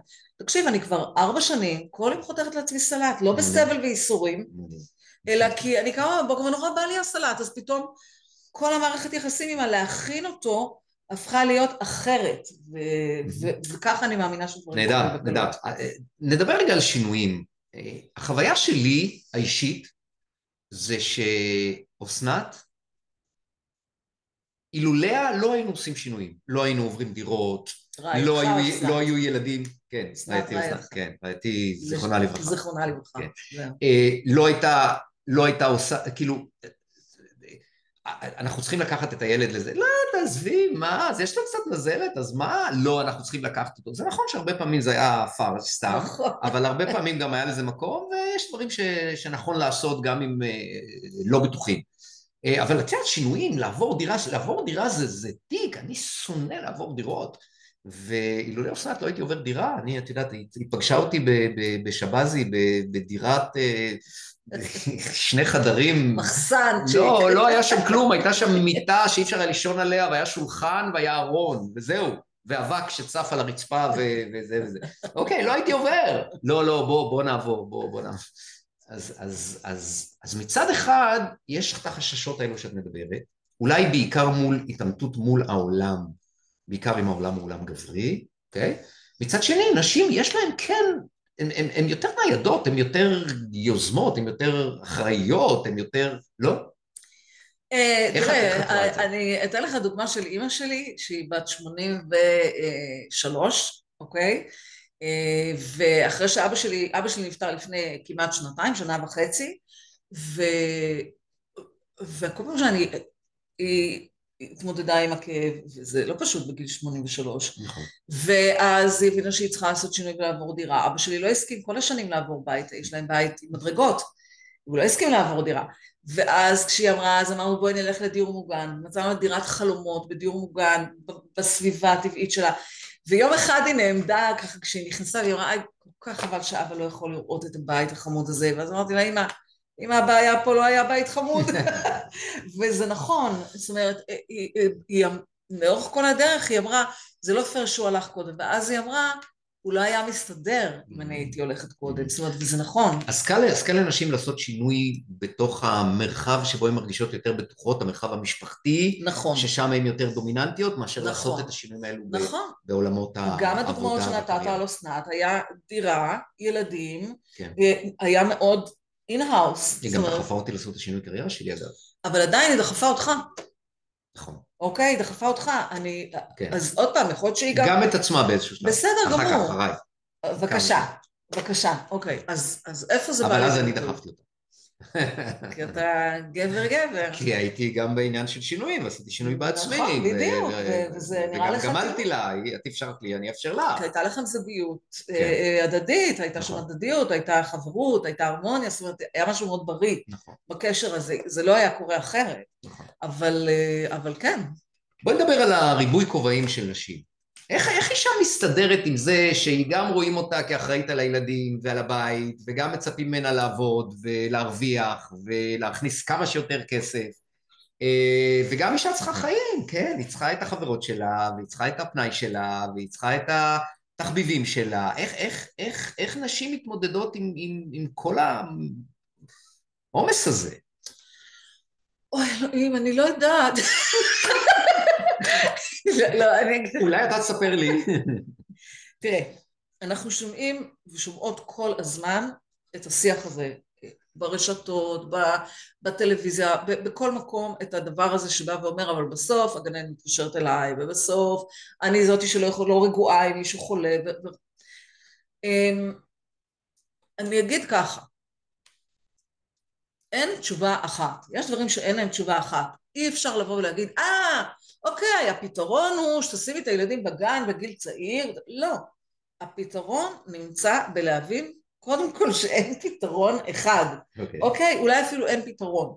אוקיי. יש, אה, אה, יש כל פעם שלב שהילדים, הרי אנחנו מסתכלות על, ה, על הילדים שגדלים וכל פעם יש משהו אחר, זאת אומרת אחת האשליות הכי גדולות זה שיש לנו, אה, חושבות שברגע שהילד ייכנס לגן אז אני סוף סוף. אה, אה, החיים שלי יחזרו לרשותי, וזה ההפך המוחלט כי הם נכנסים לגן ואז הם מתחילים להיות חולים. זה, וזה פינג פונג עוד יותר מטלטל, כי נכון. כבר אני שחוקה עד הנה. אז בעצם מה שאני אומרת זה שיש שלבים וכל שלב צריך לעצור ולעשות את זה בהנחה שיש בן זוג ביחד עם הבן זוג. כלומר שהגבר, וזה קורה, ייקח יותר ויותר אחריות על כל מיני דברים, יש היום חופשות לידה לגברים. זה העולם לאט לאט, אה, לאט לאט לאט. מתפתח, מאוד לאט לאט. מדי, מאוד לאט. כן, מאוד לאט לאט. מדי, אה, ו- ו- זה- רגע. ובעצם, כן. כן. אני אגיד עוד, הדבר השני שיש שם, זה כמו שאני לא שחררתי את התינוק שלי, יש שם את הקטע ביני לביני. זאת אומרת, רגשי אשמה, והתחושה שאני חייבת, ואין ברירה, ואיזה גרועה אני אהיה אם אני אשים אותו בגן בגיל צעיר, או לא אשים אותו בגן. זאת אומרת, זה שיח אחר לגמרי בין אותה אישה שבאה ואומרת, לא, אני, טוב לי שהילדים בבית, אני רוצה לגדל אותם, אני נהנית להיות עקרת בית. קראתי פוסט כזה לפני יומיים, מהמם. וזה אחלה, היא יצרה, בחרה, והלכה עם עצמה. כן. אה, יש פה עוד משהו, וזה עניין של אה, אה, תיאום ציפיות, מעבר לזה שיש הרבה נשים חד-הוריות, ששם אין מה לעשות, הכל נופל עליהן. כן, אבל במקום שיש זוגיות, אמ, אני חושב שנכון לאישה לתאם את הציפיות עם בן הזוג שלה. זה נכון לבוא ו- ומראש לא לרצות, מראש לבוא ולהגיד, תראה, בוא, אנחנו הולכים לעשות ילדים, יש לנו בית, איך אנחנו מחלקים את האחריות הזאת בינינו? מה החלק שלך, מה החלק שלי? אה, אני רוצה שיהיה שוויון בינינו, אוקיי? זה משהו שאפשר לשים על השולחן, אוקיי? אה, לא יודע אם זה אה, אפשרי לגמרי, כי בכל זאת אה, אה, האישה היא יותר אימהית והיא יותר ביתית, לרוב, לא תמיד, אה, אבל, אבל כן ליצור את השיח הזוגי הזה, לשים את הדברים על השולחן וליצור כמה שיותר אה, הדדיות, איזון, שיתוף פעולה, אה, שבה, שבו גם הגבר לוקח את, ה, לוקח את הדברים עליו. תראה, זה נושא ל-30 שעות רצוף, אוקיי? אוקיי. אני אגיד לך, א', כן, בסדר? אתה צודק במאה אחוז, ככה זה אמור להיות. יחד עם זאת, בוא נתחיל מזה שהרבה פעמים האישה לא יודעת מה היא רוצה, אוקיי? היא לא סגורה על עצמה, היא לא מחוברת עד הסוף, היא לא בטוחה שהיא מסוגלת לשחרר את הילדים, לא מסוגלת לשחרר. אה, דבר שני, כשהיא חייבת, אז, אז היא חייבת לעצור ולעשות עבודה, זה לא יעבוד אחרת. בשביל לעשות עבודה למה את מתכוונת? לבדוק איך את יודעת מה את רוצה כשאין לך מושג מה זה. אוקיי. להתחיל, להתחיל, אני, אני אוהבת את טבלת ארבע הרשימות, שלשים אותה בכל מקום, כאילו בעל המקרר וזה, מה את אוהבת, ומה את טובה, מה קל לך, אוקיי? הרביעי זה מה חשוב לך, כי הוא בדרך כלל מי שטורף את כל הקלפים. Okay. אוקיי. זאת אומרת, קל לי לצאת לבלות, אבל חשוב לי להיות הרבה בבית. שם... אבל תשאל אישה מה קל לה לעשות, היא לא תענה לך, כאילו, לא יודעת. מה לא יודעת? את עושה 70 סנדוויצ'ים, את uh, לוקחת את הילדים, ארבעה ילדים לסופר תוך כדי, כאילו, מה את לא יודעת מה קל לך לעשות? זאת אומרת ש, ש, שאת אומרת ש, שאישה, כדי שהיא תתנהל בצורה יותר נוחה, מאפשרת, שמתאימה לה, שהיא נהנית, היא צריכה יותר להגדיר את אותם ארבע, איך את קוראת לזה? ארבע רשימות. ארבע רשימות. את אותם ארבע רשימות זה יעזור לה להחליט יותר טוב, לבחור יותר טוב. זה משנה את, ה, mm-hmm. את הכיוון של הכפית, mm-hmm. אתה יודע. Mm-hmm. זה משנה את הכיוון. כן, יש פה עוד משהו. את יודעת, יש לאישה יש נסיבות חיים מסוימות. נסיבות חיים זה, זה דברים שאולי היא חייתה חלק מזה, אבל כיום הם עובדות קיימות. היא עובדת בעבודה מסוימת, יש לה אה, בוס מסוים או בוסית מסוימים, אה, יש לה מחויבות לעבודה, יש לה כך וכך ילדים, הילדים יש להם הפרעות קשב, אין להם הקשבות קשב, הם זקוקים לטיפול כזה או אחר, הם יותר חולים, הם פחות חולים, אה, הבעל שלי יותר משתף, פחות משתף, משתתף. אלו נסיבות חיים. עכשיו, בתוך הנסיבות האלו, שעל חלקם אין לנו השפעה, בטח לא ישירה, אנחנו יכולים עדיין לבחור איך אנחנו מתנהלים. אנחנו יכולים לעשות את העבודה, אנחנו בתור נשים, אני לא, כן, אבל, אה, אה, בתור נשים לעשות את, ה, את, ה, את העבודה הפנימית, את ההתפתחות האישית שלנו, את הדרך שלנו, להתגבר על הפחדים שלנו, לדעת לשחרר יותר, לדעת להרפות יותר, לוותר על פרפקציוניזם, להחליט שאני לא מרצה במצבים מסוימים, אה, להחליט על מה אני מתפקסת, אה, מה הגישה שלי, כמה אני מקטרת, כמה אני מתלוננת, האם אני יודעת לנהל את הרגשות שלי, האם יש לי מספיק אינטליגנציה רגשית, איך אני יכולה לפתח יותר אינטליגנציה רגשית. זאת אומרת, כשיש לנו נסיבות שאנחנו לא יכולים לשנות אותן, יש לנו רק ברירה להתחיל לשנות את עצמנו כדי להתאים את עצמנו אל הנסיבות, וזה משהו, אופציה, אפשרות שקיימת לכל אדם, אה, בוודאי ובוודאי לנשים שחוות עומס, לפעמים לחץ וסטרס וכו'. לגמרי, לגמרי. אבל זה, למה זה לא קורה מספיק, אוקיי? אני אגיד לך למה זה לא קורה מספיק, כי העידן, בוא נגיד, אני לא יודעת מה היה בתקופות mm-hmm. קדומות יותר, ההסללה הייתה הרבה יותר נוקשה, אבל היום שהכל פתוח לכאורה, אה, הציפייה, ובעידן הרשתות והאינסטנט, אז יש איזושהי ציפייה שמישהו, שזה יקרה לי, ש, שמשהו יקרה לי ויציל אותי מהחיים של עצמי, שיפתח לי חלום, שאני אזכה בלוטו, שיגלו אותי כדוגמנית, שיבוא המשיח, שהבעל שלי פתאום יראה אותי ויעריך אותי. זה לא קורה. נכון. הצעד הראשון נכון. חייב להיות אני עם עצמי, אין דרך אחרת. אני הגורם, זה תלוי בי. בי, מה, מה זה? והדרך שלי אגב, בגלל ש...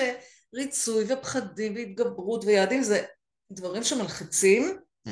אז אני עובדת עם בואי נראה מה מצחיק אותך, מה מעניין אותך, מה משש, נעים לך, אה, איך את מרגישה טוב היום בבוקר כשאת אוכלת את הסלט שלך, זה רגע מזוקק של איזה כיף לי לאכול את הסלט. עכשיו אנשים יגידו יופי, יופי באמת, גאון הדור, אז אכלת סלט טעים, איך זה בדיוק משפיע על היחסים שלך עם הבוס? עם הבוס? זה משפיע על הכל. זאת אומרת, אם אני קמה... זה גם דוגמה אחת מבין אה, מאה דוגמאות. שיכולות להיות במשך היום. בדיוק, נדבקתי לסלט, אבל הנה, אני עשית לי קפה, את הקפה הזה, mm. ואני עכשיו לא ממש אה, פנויה לשתות אותו כמו שצריך, mm. ואני מסתכלת עליו ואני אומרת, יא... יאללה, קחי שלוק. יאללה, אני אקח ש... ואני אומרת, איזה קפה מושקע, איזה קרמה יש לו. כל המערכת יחסים בינך, ביני ובין הקפה, עכשיו מקבלת איזשהו, איזשהו אלפית אחוז, לא משנה מה, אבל משהו נעים זרם בינינו לרגע, וזה הכל. ואנחנו עכשיו... צריכים ליצור הרבה נקודות נעימות כאלו, במקום, ה... במקום הקיטורים, האשמות, התלונות, הדכדוך, ה... ואנחנו יכולים, אנחנו יכולים לשלוט ברגשות שלנו, הרבה אנשים לא יודעים את זה. אנחנו יכולים, זה מצריך אימון, תרגול, בדיוק. אבל אנחנו יכולים. ו... וכשאישה לא מאושרת בחיים שלה, בין היתר כי יש לה עומס משימות, והרבה כובעים, ומכל המקומות רוצים ממנה, ואין לה מספיק זמן, והיא בסטרס וטה טה טה, אולי היא לא יכולה לשנות את הנסיבות, אבל היא יכולה לשנות את עצמה וללמוד איך להתנהל במקומות האלו בצורה יותר, אה, נקרא לזה, אה, שכלתנית, אה, לתעדף באמת דברים, יש דברים שצריך לוותר עליהם, אוקיי, הרבה פעמים פרפקציוניזם זה משהו שהוא נורא תוקע, כי אני צריכה הכל, הכל צריך להיות מושלם. הבית מתוקתק, הילדים מתוקתקים, העבודה מתוקתקת, הכל, הכל, הכל, הכל, ואז הם מכניסות את עצמם לתוך פינה ש... ש... אי אפשר לצאת ממנה. בלתי אפשרי, מציאות בלתי אפשרית. אז תראה, אתה, כש, כשאתה כתבת לי על הספר שאתה, על הפרפקציוניזם, אני כתבתי לך, אני לא יודעת אם אתה זוכר, זה בעיניי הבעיה הכי קשה של הדור הצעיר, הדור הזה אולי לא יביא את הבשורה רק בגלל פרפקציוניזם. אני פוגשת נערות... כן, שמה, יש פרפקציוניזם שם? שהן בטירוף, הן לא יכולות, אתה לא אומר, היא לא תצא מהבית לפגוש חברים, כי אין לה מספיק כסף להזמין את המנה שהייתה רוצה להזמין. דברים הזיות, כאילו, אתה לא מבין לאיפה זה הגיע הנושא הזה של הפרופסיה. כל הסיפור של האינסטגרם והרשתות לא עשה טוב לדבר הזה. Mm. ולכן אמרתי, אתה כותב ספר על המגפה הכי קשה של הדור הבא, והדור הזה, אמ, אבל אה, אני לא זוכרת על מה דיברת קודם. דיברנו על הריבוי כובעים ועל היכולת שלנו לשנות את עצמנו, אגב לא רק נשים, גם גברים גם כמובן, גברים, כן? גם גברים, לשנות את עצמנו כדי להתאים את עצמנו לנסיבות וזה אומר לא לשנות את הסביבה, אלא לשנות את עצמנו כדי שנוכל להתנהל בדיוק. בצורה יותר נוחה, קלה, מאפשרת, זה... זורמת. אז אני נתקעתי על הפרפקציוניזם, על הפרפקציוניזם, אבל מה שבאמת בא לי, אה, אני, בא לי להגיד, זה שהדרך, בעצם כשאנחנו מסתכלות על לרצות ומילים גדולות, ואני צריכה לנצח פה משהו, ואני צריכה לעבור דרך הפחד, זה לא תמיד משרת את המטרה. לפעמים תפתחי את הקליפ הפספוסים של אודי כגן ממשיח, שזה בכי מצחוק, ותצחקי ותראי אותו בלופ עשר פעמים, ובעצם את לכאורה לא תיקנת שום דבר בחיים שלך, אבל אם אנחנו מדברים על רוחניות, אבל את כן שינית את התדר שלך לאותו רגע. זאת אומרת, אם התדר שלך היה קשה לי, עצוב, אני בוכה, אני... העולם חרא וזה, וצחקת שתי דקות רצוף, אני מבטיחה שהיא תצחק, אז, אז אני כבר לא בתדר הזה, אני עליתי קצת בתדר שלי כן. באותו יום, באותו רגע, ואם אני מתרגלת להצחיק את עצמי, לעשות דברים נעימים לי, mm-hmm. אה, להיות, לבחוש, אמרת, שאלת אותי למה הכוונה לבחוש, במקום לבחוש בג'יף ולבחוש במשהו נחמד ונעים, חסר חשיבות ככל שיהיה, mm-hmm. האפקט הוא מאוד משמעותי לכל מה שאני עושה אחר mm-hmm. כך. מעבר לזה שמה שאמרנו קודם, כשאני משחררת ומרפה ומאפשרת, אה, וגם לגבי גברים כמובן, אז אה, אה, פתאום קורים דברים טובים, פתאום, פתאום דברים, כמה פעמים אנחנו עובדים עם אנשים, אנחנו רואים כמה פעמים, גם בחיים שלי, כן, גם בחיים שלך בטח, כשאנחנו מרפים, משחררים ו- ו- ו- ולא הולכים כמו שצריך by the book או, או מה שמצפים מאיתנו, אוקיי? דווקא אז פתאום נפתחות אפשרויות ו... וכן, לא חייבים לעבוד קשה בשביל להרוויח טוב, אוקיי? אה, חייבים לעבוד נכון, ולעבוד נכון זה לעבוד עם האנרגיות הנכונות, זה לעשות את הדברים שאוהבים, זה לוותר על דברים מסוימים, זה לא הכל או לא כלום, אה, זה הרבה מאוד צעדים קטנים, זה, זה כאילו יש פה מגוון גדול של דברים שאנשים לא מודעים אליהם, אה, ואפרופו שינויים, זה, זה המקומות שבהם כל אחד יכול להשתנות, ומי שלא משתנה, אוקיי, אני אומר שבני אדם בכל מין וצבע הם כמו כל דבר אחר בטבע. כל מה שלא עמל, צומח וגדל, קמל ונובל. כלומר, אם אנחנו לא משתנים, אם אנחנו נשתרים במקום... אתה צריך לכתוב ספר, גיא. זה, זה, זה כתוב בספר שלי. בטוחה. הש, השני, כן. אה, אז, אז ההבנה שאנחנו חיים בעולם מאוד דינמי ושהכול משתנה, ושאנחנו חייבים להשתנות עם העולם הזה, חייבים, זה לא מילה נכונה, אנחנו רוצים, או, או, או, או נחמד לנו, או נעים לנו, אה, להשתנות ביחד איתו כדי שנוכל לתפקד יותר טוב בעולם, זו תובנה מאוד מאוד אה, חשובה שהיא מנוגדת הרבה מאוד לטבע האנושי שהוא סולד משינויים, כי שינוי זה אי ודאות וזה איום, איום אפילו על ההישרדות שלו. לגמרי. אז, אז, אז הנה הגענו גם לשינויים ולחשיבות זה, של שינויים. אני אגיד משפט אחד על הנושא הזה, כן. שהרבה נשים מגיעות אליי ומגדירות תהליך, אומרות אני רוצה אחר.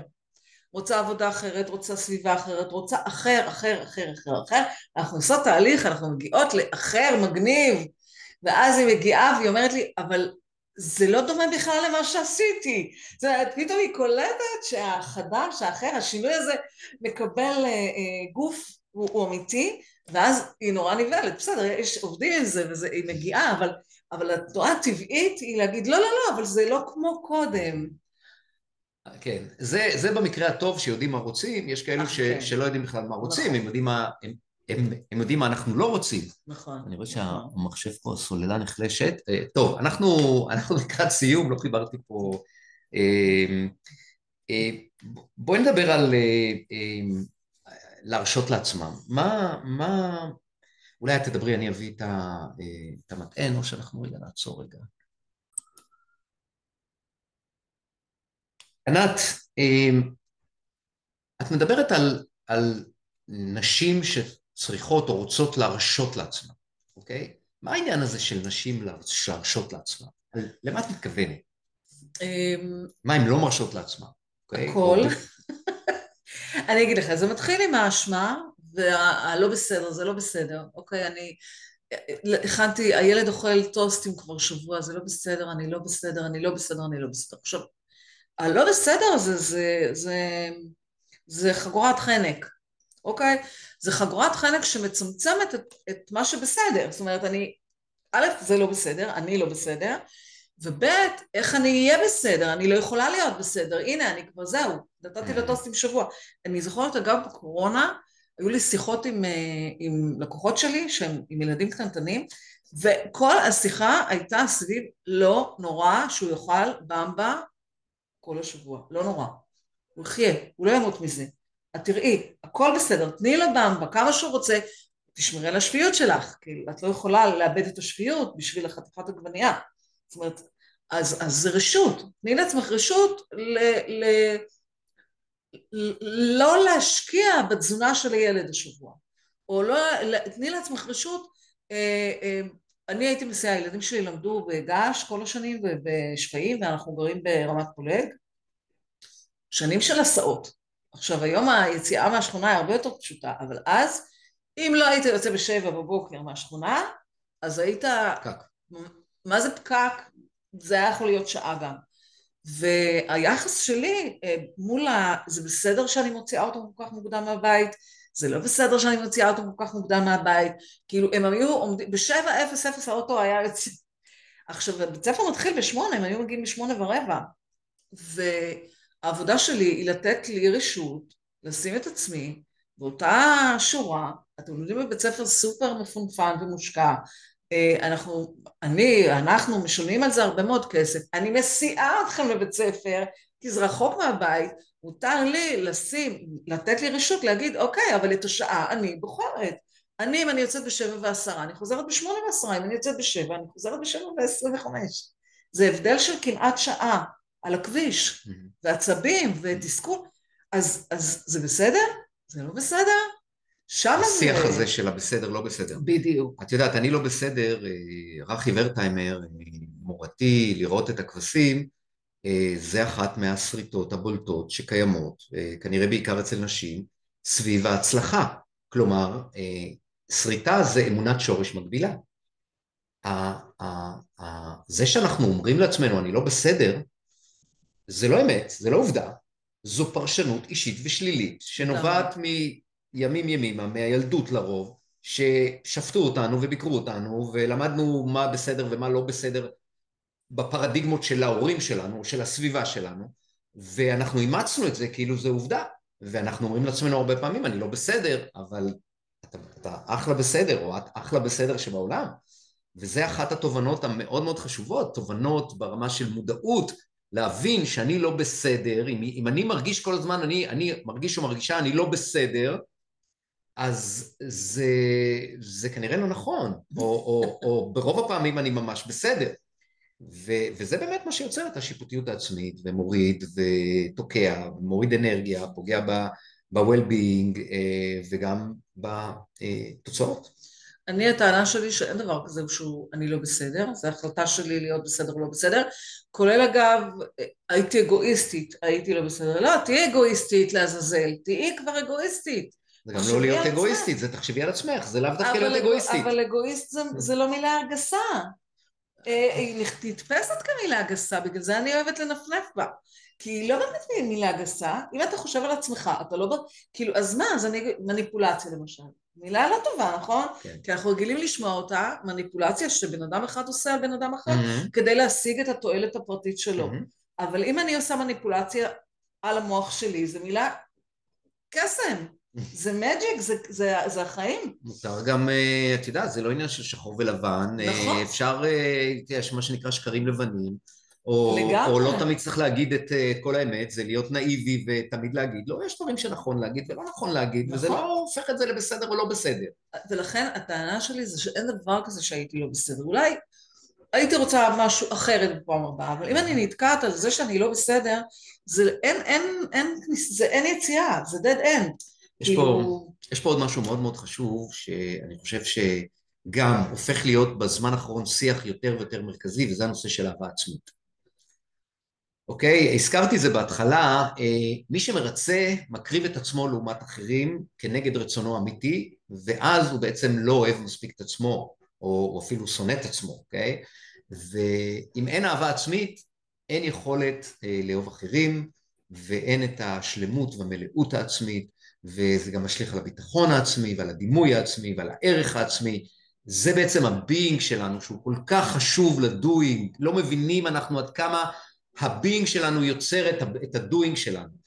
והיכולת לאשר את עצמך, אוקיי? היכולת אה, לאהוב את עצמך בתור אימא ולתת לעצמך, אה, היא יכולת מרכזית בתפקוד המיטבי שלה בתור אימא. לגמרי. אימא, אישה. אישה בכלל, כן. אני מסכימה איתך, אני גם פה, אני אוהבת ללכת מסביב, כי להגיד לאישה שהיא, כלומר, אני, היו לי תקופות ששנאתי את עצמי, אם הם היו באים ואומרים לי, תאהבי את עצמך, הייתי אומרת, יופי, בסדר, בסדר, דפדף, כאילו, אין, אין לי על מה לדבר עם הבן אדם הזה. אבל אם אני אומרת, אוקיי, אם אני רוצה לאהוב את עצמי תיאורטית, ואני לא במקום הזה, אז אולי פשוט אני רוצה לתרגל לאהוב. לתת לעצמי גם. לא לעצמי, לאהוב, את הפועל אהבה. לאהוב את מה? אני אוהבת את הספה הזאת, אני אוהבת את זה שהזמנת אותי היום לפודקאסט, אני מתה על זה, זה כיף נורא, כאילו הרמת לי, שלחת לי וואטסאפ, הנה אנחנו עושים פרק, אני אוהבת אה, כל בוקר שאני קמה, אני מאוד אוהבת את המיטה שלי. את הסלט שאת מכינה. את הסלט שלי, אני אוהבת את הילדים שלי, זה הכי קל לאהוב את הילדים, אתה יודע, ולאט לאט התדר הזה של האהבה יותר נוכח, ויום אחד במדיטציה, שזה היה אגב לפני שבועיים, אחרי שנים של תרגול, עלה לי, אני מדברת על עצמי כרגע, עלה לי במדיטציה, פתאום שמעתי אני אוהבת, ואז הגיע אותי. זו פעם ראשונה שהרגשתי וואו, את זה. מדהים. אני אוהבת אותי באמת, לא בפייקית, until you make it, כל הקשקוש הזה, לא. אני שיכורה, אז כבר שבועיים אני בשיכרון אה, אהבה, וזה נורא כיף, אבל אני לא העזתי לשים את זה כיעד. כשהיית רחוקה מזה. אני מבין. אתה מבין? אני מבין. אוקיי, אז אני, אני גם מבין את זה, גם מכיר את זה.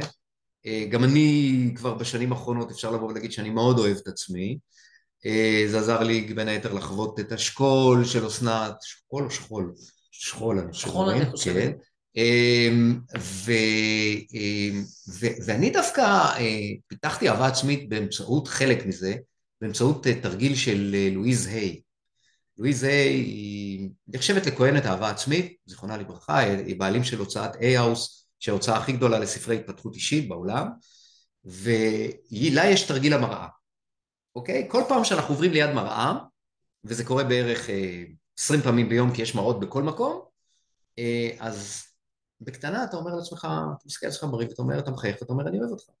עכשיו, בהתחלה זה נראה מוזר לגמרי, אבל להתרגל, דיברנו, אתה, אתה מתרגל ומתרגל ומתרגל ומתרגל ומתרגל, ו, והיום אני לא רק אומר לעצמי, אני אוהב אותך, אני אומר לעצמי גם, אני מאוד אוהב אותך, אה, ואני אומר לעצמי, אני אוהב את החיים, והחיים אוהבים אותי, אה, ואני אוהב את אלוהים, ואלוהים אוהב אותי, אה, ו, וזה ממש דיאלוג שהוא, מהניסיון שלי, הוא מאוד מאוד...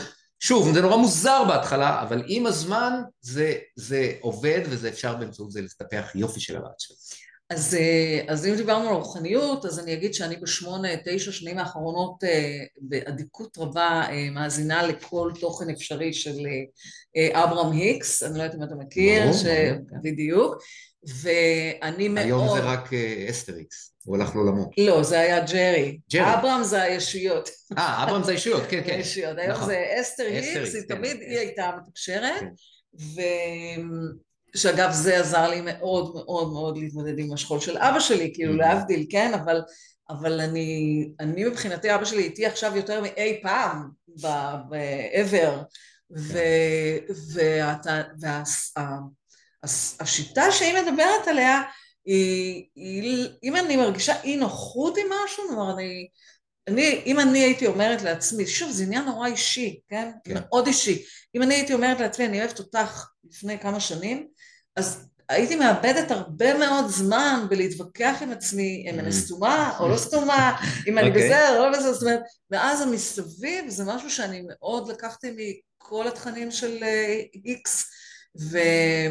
ואני מאוד מאוד מאמינה בזה, המסביב. אם זה too much, אם אני מתכווצת, אז זה לא הדבר הנכון עכשיו, אז בדיוק, פחות, אני- אני פחות. פחות, ליד, ליד, ליד, ליד. היא, היא מדברת הרבה מאוד על הרגשות, על ניהול הרגשות. בעצם הרגש הוא הסמן שלנו. בדיוק. כשאנחנו ברגשות חיוביים, ודיברת על איך אנחנו עושים את היום שלנו קצת יותר טוב, וקצת בבחירה הזאת וקצת בבחירה הזאת, כשאנחנו, אני קורא לזה בשפה שלי להיות מעל הקו, ככל שאנחנו יותר ברגשות חיוביים, אנחנו באנרגיה יותר טובה, אנחנו, אה, יש לנו יותר אה, אה, עוצמה, השפעה, תקשורת, מוטיבציה, וכל הדברים האלו בעצם עושים לנו את החיים יותר טובים. נכון, ומה שמעניין מאוד בגישה הזאת, זה שהיא אומרת, זה לא משנה באיזה תחום אתה בוחר להרגיש טוב. זאת אומרת, יהיו לך עשרה תחומים חשובים בחיים. באחד אתה טוב, באחד, וזה אני אומרת לאמהות, בואי נתרכז באימהות שלך, כמה את טובה באימהות. באחד אתה טוב ואתה מתעסק בזה, אתה בעצם מעלה את התדר ומש... וזה משפיע על הכל. פוקוס על החוזקות, מגדיל את החוזקות, במקום להתעסק עם, ה, עם, ה, בדיוק, עם הדברים שלא בדיוק, עובדים, שמגדילים את הדברים שלא עובדים. בדיוק. טוב, ענת, נראה לי שאנחנו יכולים לדבר פה עד מחר, אה, לפחות. אבל אה, אנחנו כבר אה, long way, מה שנקרא. לסיום, או לקראת סיום, מה המסר שלך לנשים שאפתניות? אם אנחנו ניקח את כל מה שדיברנו פה היום וננסה לסכם את זה, ואולי אולי המילה היא נכונה היא טיפים, אנשים מאוד אוהבים טיפים. מה את יכולה להגיד לנשים שאפתניות שרוצות להצליח לבטא את הייחודיות שלהם בעולם, והם גם, ויש להם גם את הכובעים האחרים, המסורתיים, אימא, בית וכן הלאה. אוקיי, אמ, קודם כל בעיניי, אה, אה, אני לא מחלקת נשים לשאפתניות יותר ושאפתניות פחות, אני מחלקת נשים ל... תהיי מחוברת לעצמך, יש מי שהחיבור והביטוי, כל אישה רוצה לבטא את עצמה. השאלה איך, אחת אולי ביותר... תכונה אנושית, כן. בדיוק. אז אני אגיד את זה באופן גורף לכל הנשים. קודם כל, ת- תתחברי לעצמך. ת, ו- תשאלי את עצמך מה בא לך 300 פעם ביום. בא לי, בא לי, בא לי, בא לי, בא לי, בא לי, אוקיי?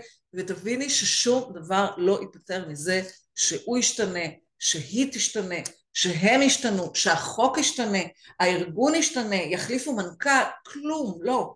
זה לא שם. בעלי פתאום יבין, יופי, התגרשת, הוא לא, הוא לא אותו דבר, הוא אותו דבר, הוא רק, יש לו, את לא יכולה אפילו להגיד לו מה לעשות כבר, זה לא קורה. העבודה היא קודם כל, אוקיי, טוב לי, אני רוצה יותר מזה. לא טוב לי, להוריד את הווליום של זה, להנמיך את זה ולזוז טיפה הצידה ולראות איך אני יכולה להגיע אחרת. כי אין דבר שהוא בלתי אפשרי. אין, אין, אין, אין, אין חיה כזאתי. השאלה היחידה היא, מה הכסף שנכון לך, דרך איפה את עוברת, ולא תמיד את צריכה לדעת את הכל. לפעמים את יכולה רק פשוט להגיד, אני יודעת שזה יקרה מתישהו. אין לי ספק שזה יקרה מתישהו. בא לי, בא לי מאוד להתראיין בפודקאסטים, ולא בא לי לעשות את הטלפונים ולהגיד, אפשר להתראיין אצלכם? ואני מחזיקה את זה, ויום אחד פתאום אני מקבלת הזמנה להתראיין. זה כן עובד, זה כן עובד. נהדר, נהדר. אין לי, אין לי הרבה מה להוסיף.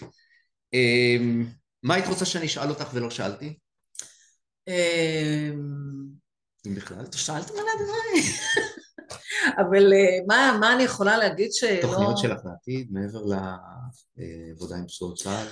אתה יודע מה, יש משהו אחד שאני רוצה להגיד, כן. על נשים. כן. הפנטזיה שלי הרבה שנים הייתה אה, שהשירות שאני מספקת לנשים יהיה מסובסד על ידי כל מיני גופים, Mm. אוקיי? שזה יהיה מסובסד, שכל אישה יהיה לה איזושהי מערכת, במקום שמשרד הבריאות יטפל בדיכאון של נשים וישקיע כסף וכל הדברים האלה, תטפל במניעה, אוקיי? והמניעה היא בעיניי היא טיפוח עצמי. טיפוח לא במובן של לק וג'ל, אלא במובן של אישה עם מנטלי. עצמה, רגשית, מנטלית, וזה זה החזון שלי, וזה אחד הדברים שכן קורים בתוכנית שנפתחת מחר, שהארגון מסבסד את זה עבור נשים שממש ממש זקוקות לזה, ואני מתה, מתה להגיע לעוד גופים שיסבסדו את האימהות וקריירה, ואת... זה מתחיל לקרות, זה מתחיל לקרות. זה, אפשר לקרוא לזה אפליה מתקנת? אני יודע שאנחנו לא אוהבים את המילה אפליה. אה, אני אוקיי, הייתי אבל- קוראת לזה השקעה במשאבים, השגה במשאבים. השקעה במשאבים. הנכונים. כן, נשים, במקומות הנכונים. המשאב הוא האנשים, כוח האדם, הישויות, ואז... אוקיי, אחרון חביב, יש לך שאלות אליי? יואו, אתה מדהים, איזה- איך עכשיו אני אשאל אותך שאלות? אני... לא חייבת, רק אם יש. אמ, כמה אתה מרוצה מהחיים שלך? בין אחד לעשר? אתה תגדיר. עשר. עשר, נכון? זה מדהים, אני הגעתי למקומות בחיים שאני לא האמנתי שאני אגיע אליהם. אה, כל, ה, כל התחומים שלי בחיים, לא השגתי את כל מה שאני רוצה, אני רוצה לשנות את העולם, עוד לא שיניתי את העולם, אה, אבל אני כן אה, בדרך, ואני כן, אה, אם, אם נגיע או לא נגיע אנחנו לא יודעים, אבל אנחנו, אנחנו נהנים מהדרך, וזה הכי חשוב, ואני מאוד נהנה מהדרך שלי. יש לי גם זוגיות חדשה שהיא מדהימה, איזה כיף. ו- וזה באמת יוצר שלמות, מערכת יחסים עם הילדים, עבודה, כסף, הכל, הכל באמת בשלב מבוגר, מאוחר בחיי יחסית, הכל מסתדר אה, בצורה טובה, ו... וזה כיף, זה גם מאפשר לי לתת יותר, אה, ואני עושה את זה. נכון, זה, זה מאוד בולט, אני לא סתם שאלתי כמה אתה מרוצה, כי זה מאוד בולט, אי אפשר לטעות לפעמים, כשאתה רואה חזות של בן אדם, אז זה מאוד בולט, שאתה עושה דברים מהבטן ומהלב, ואתה נותן, כאילו, רואים את זה, רואים את זה, זה. כיף גדול, כיף.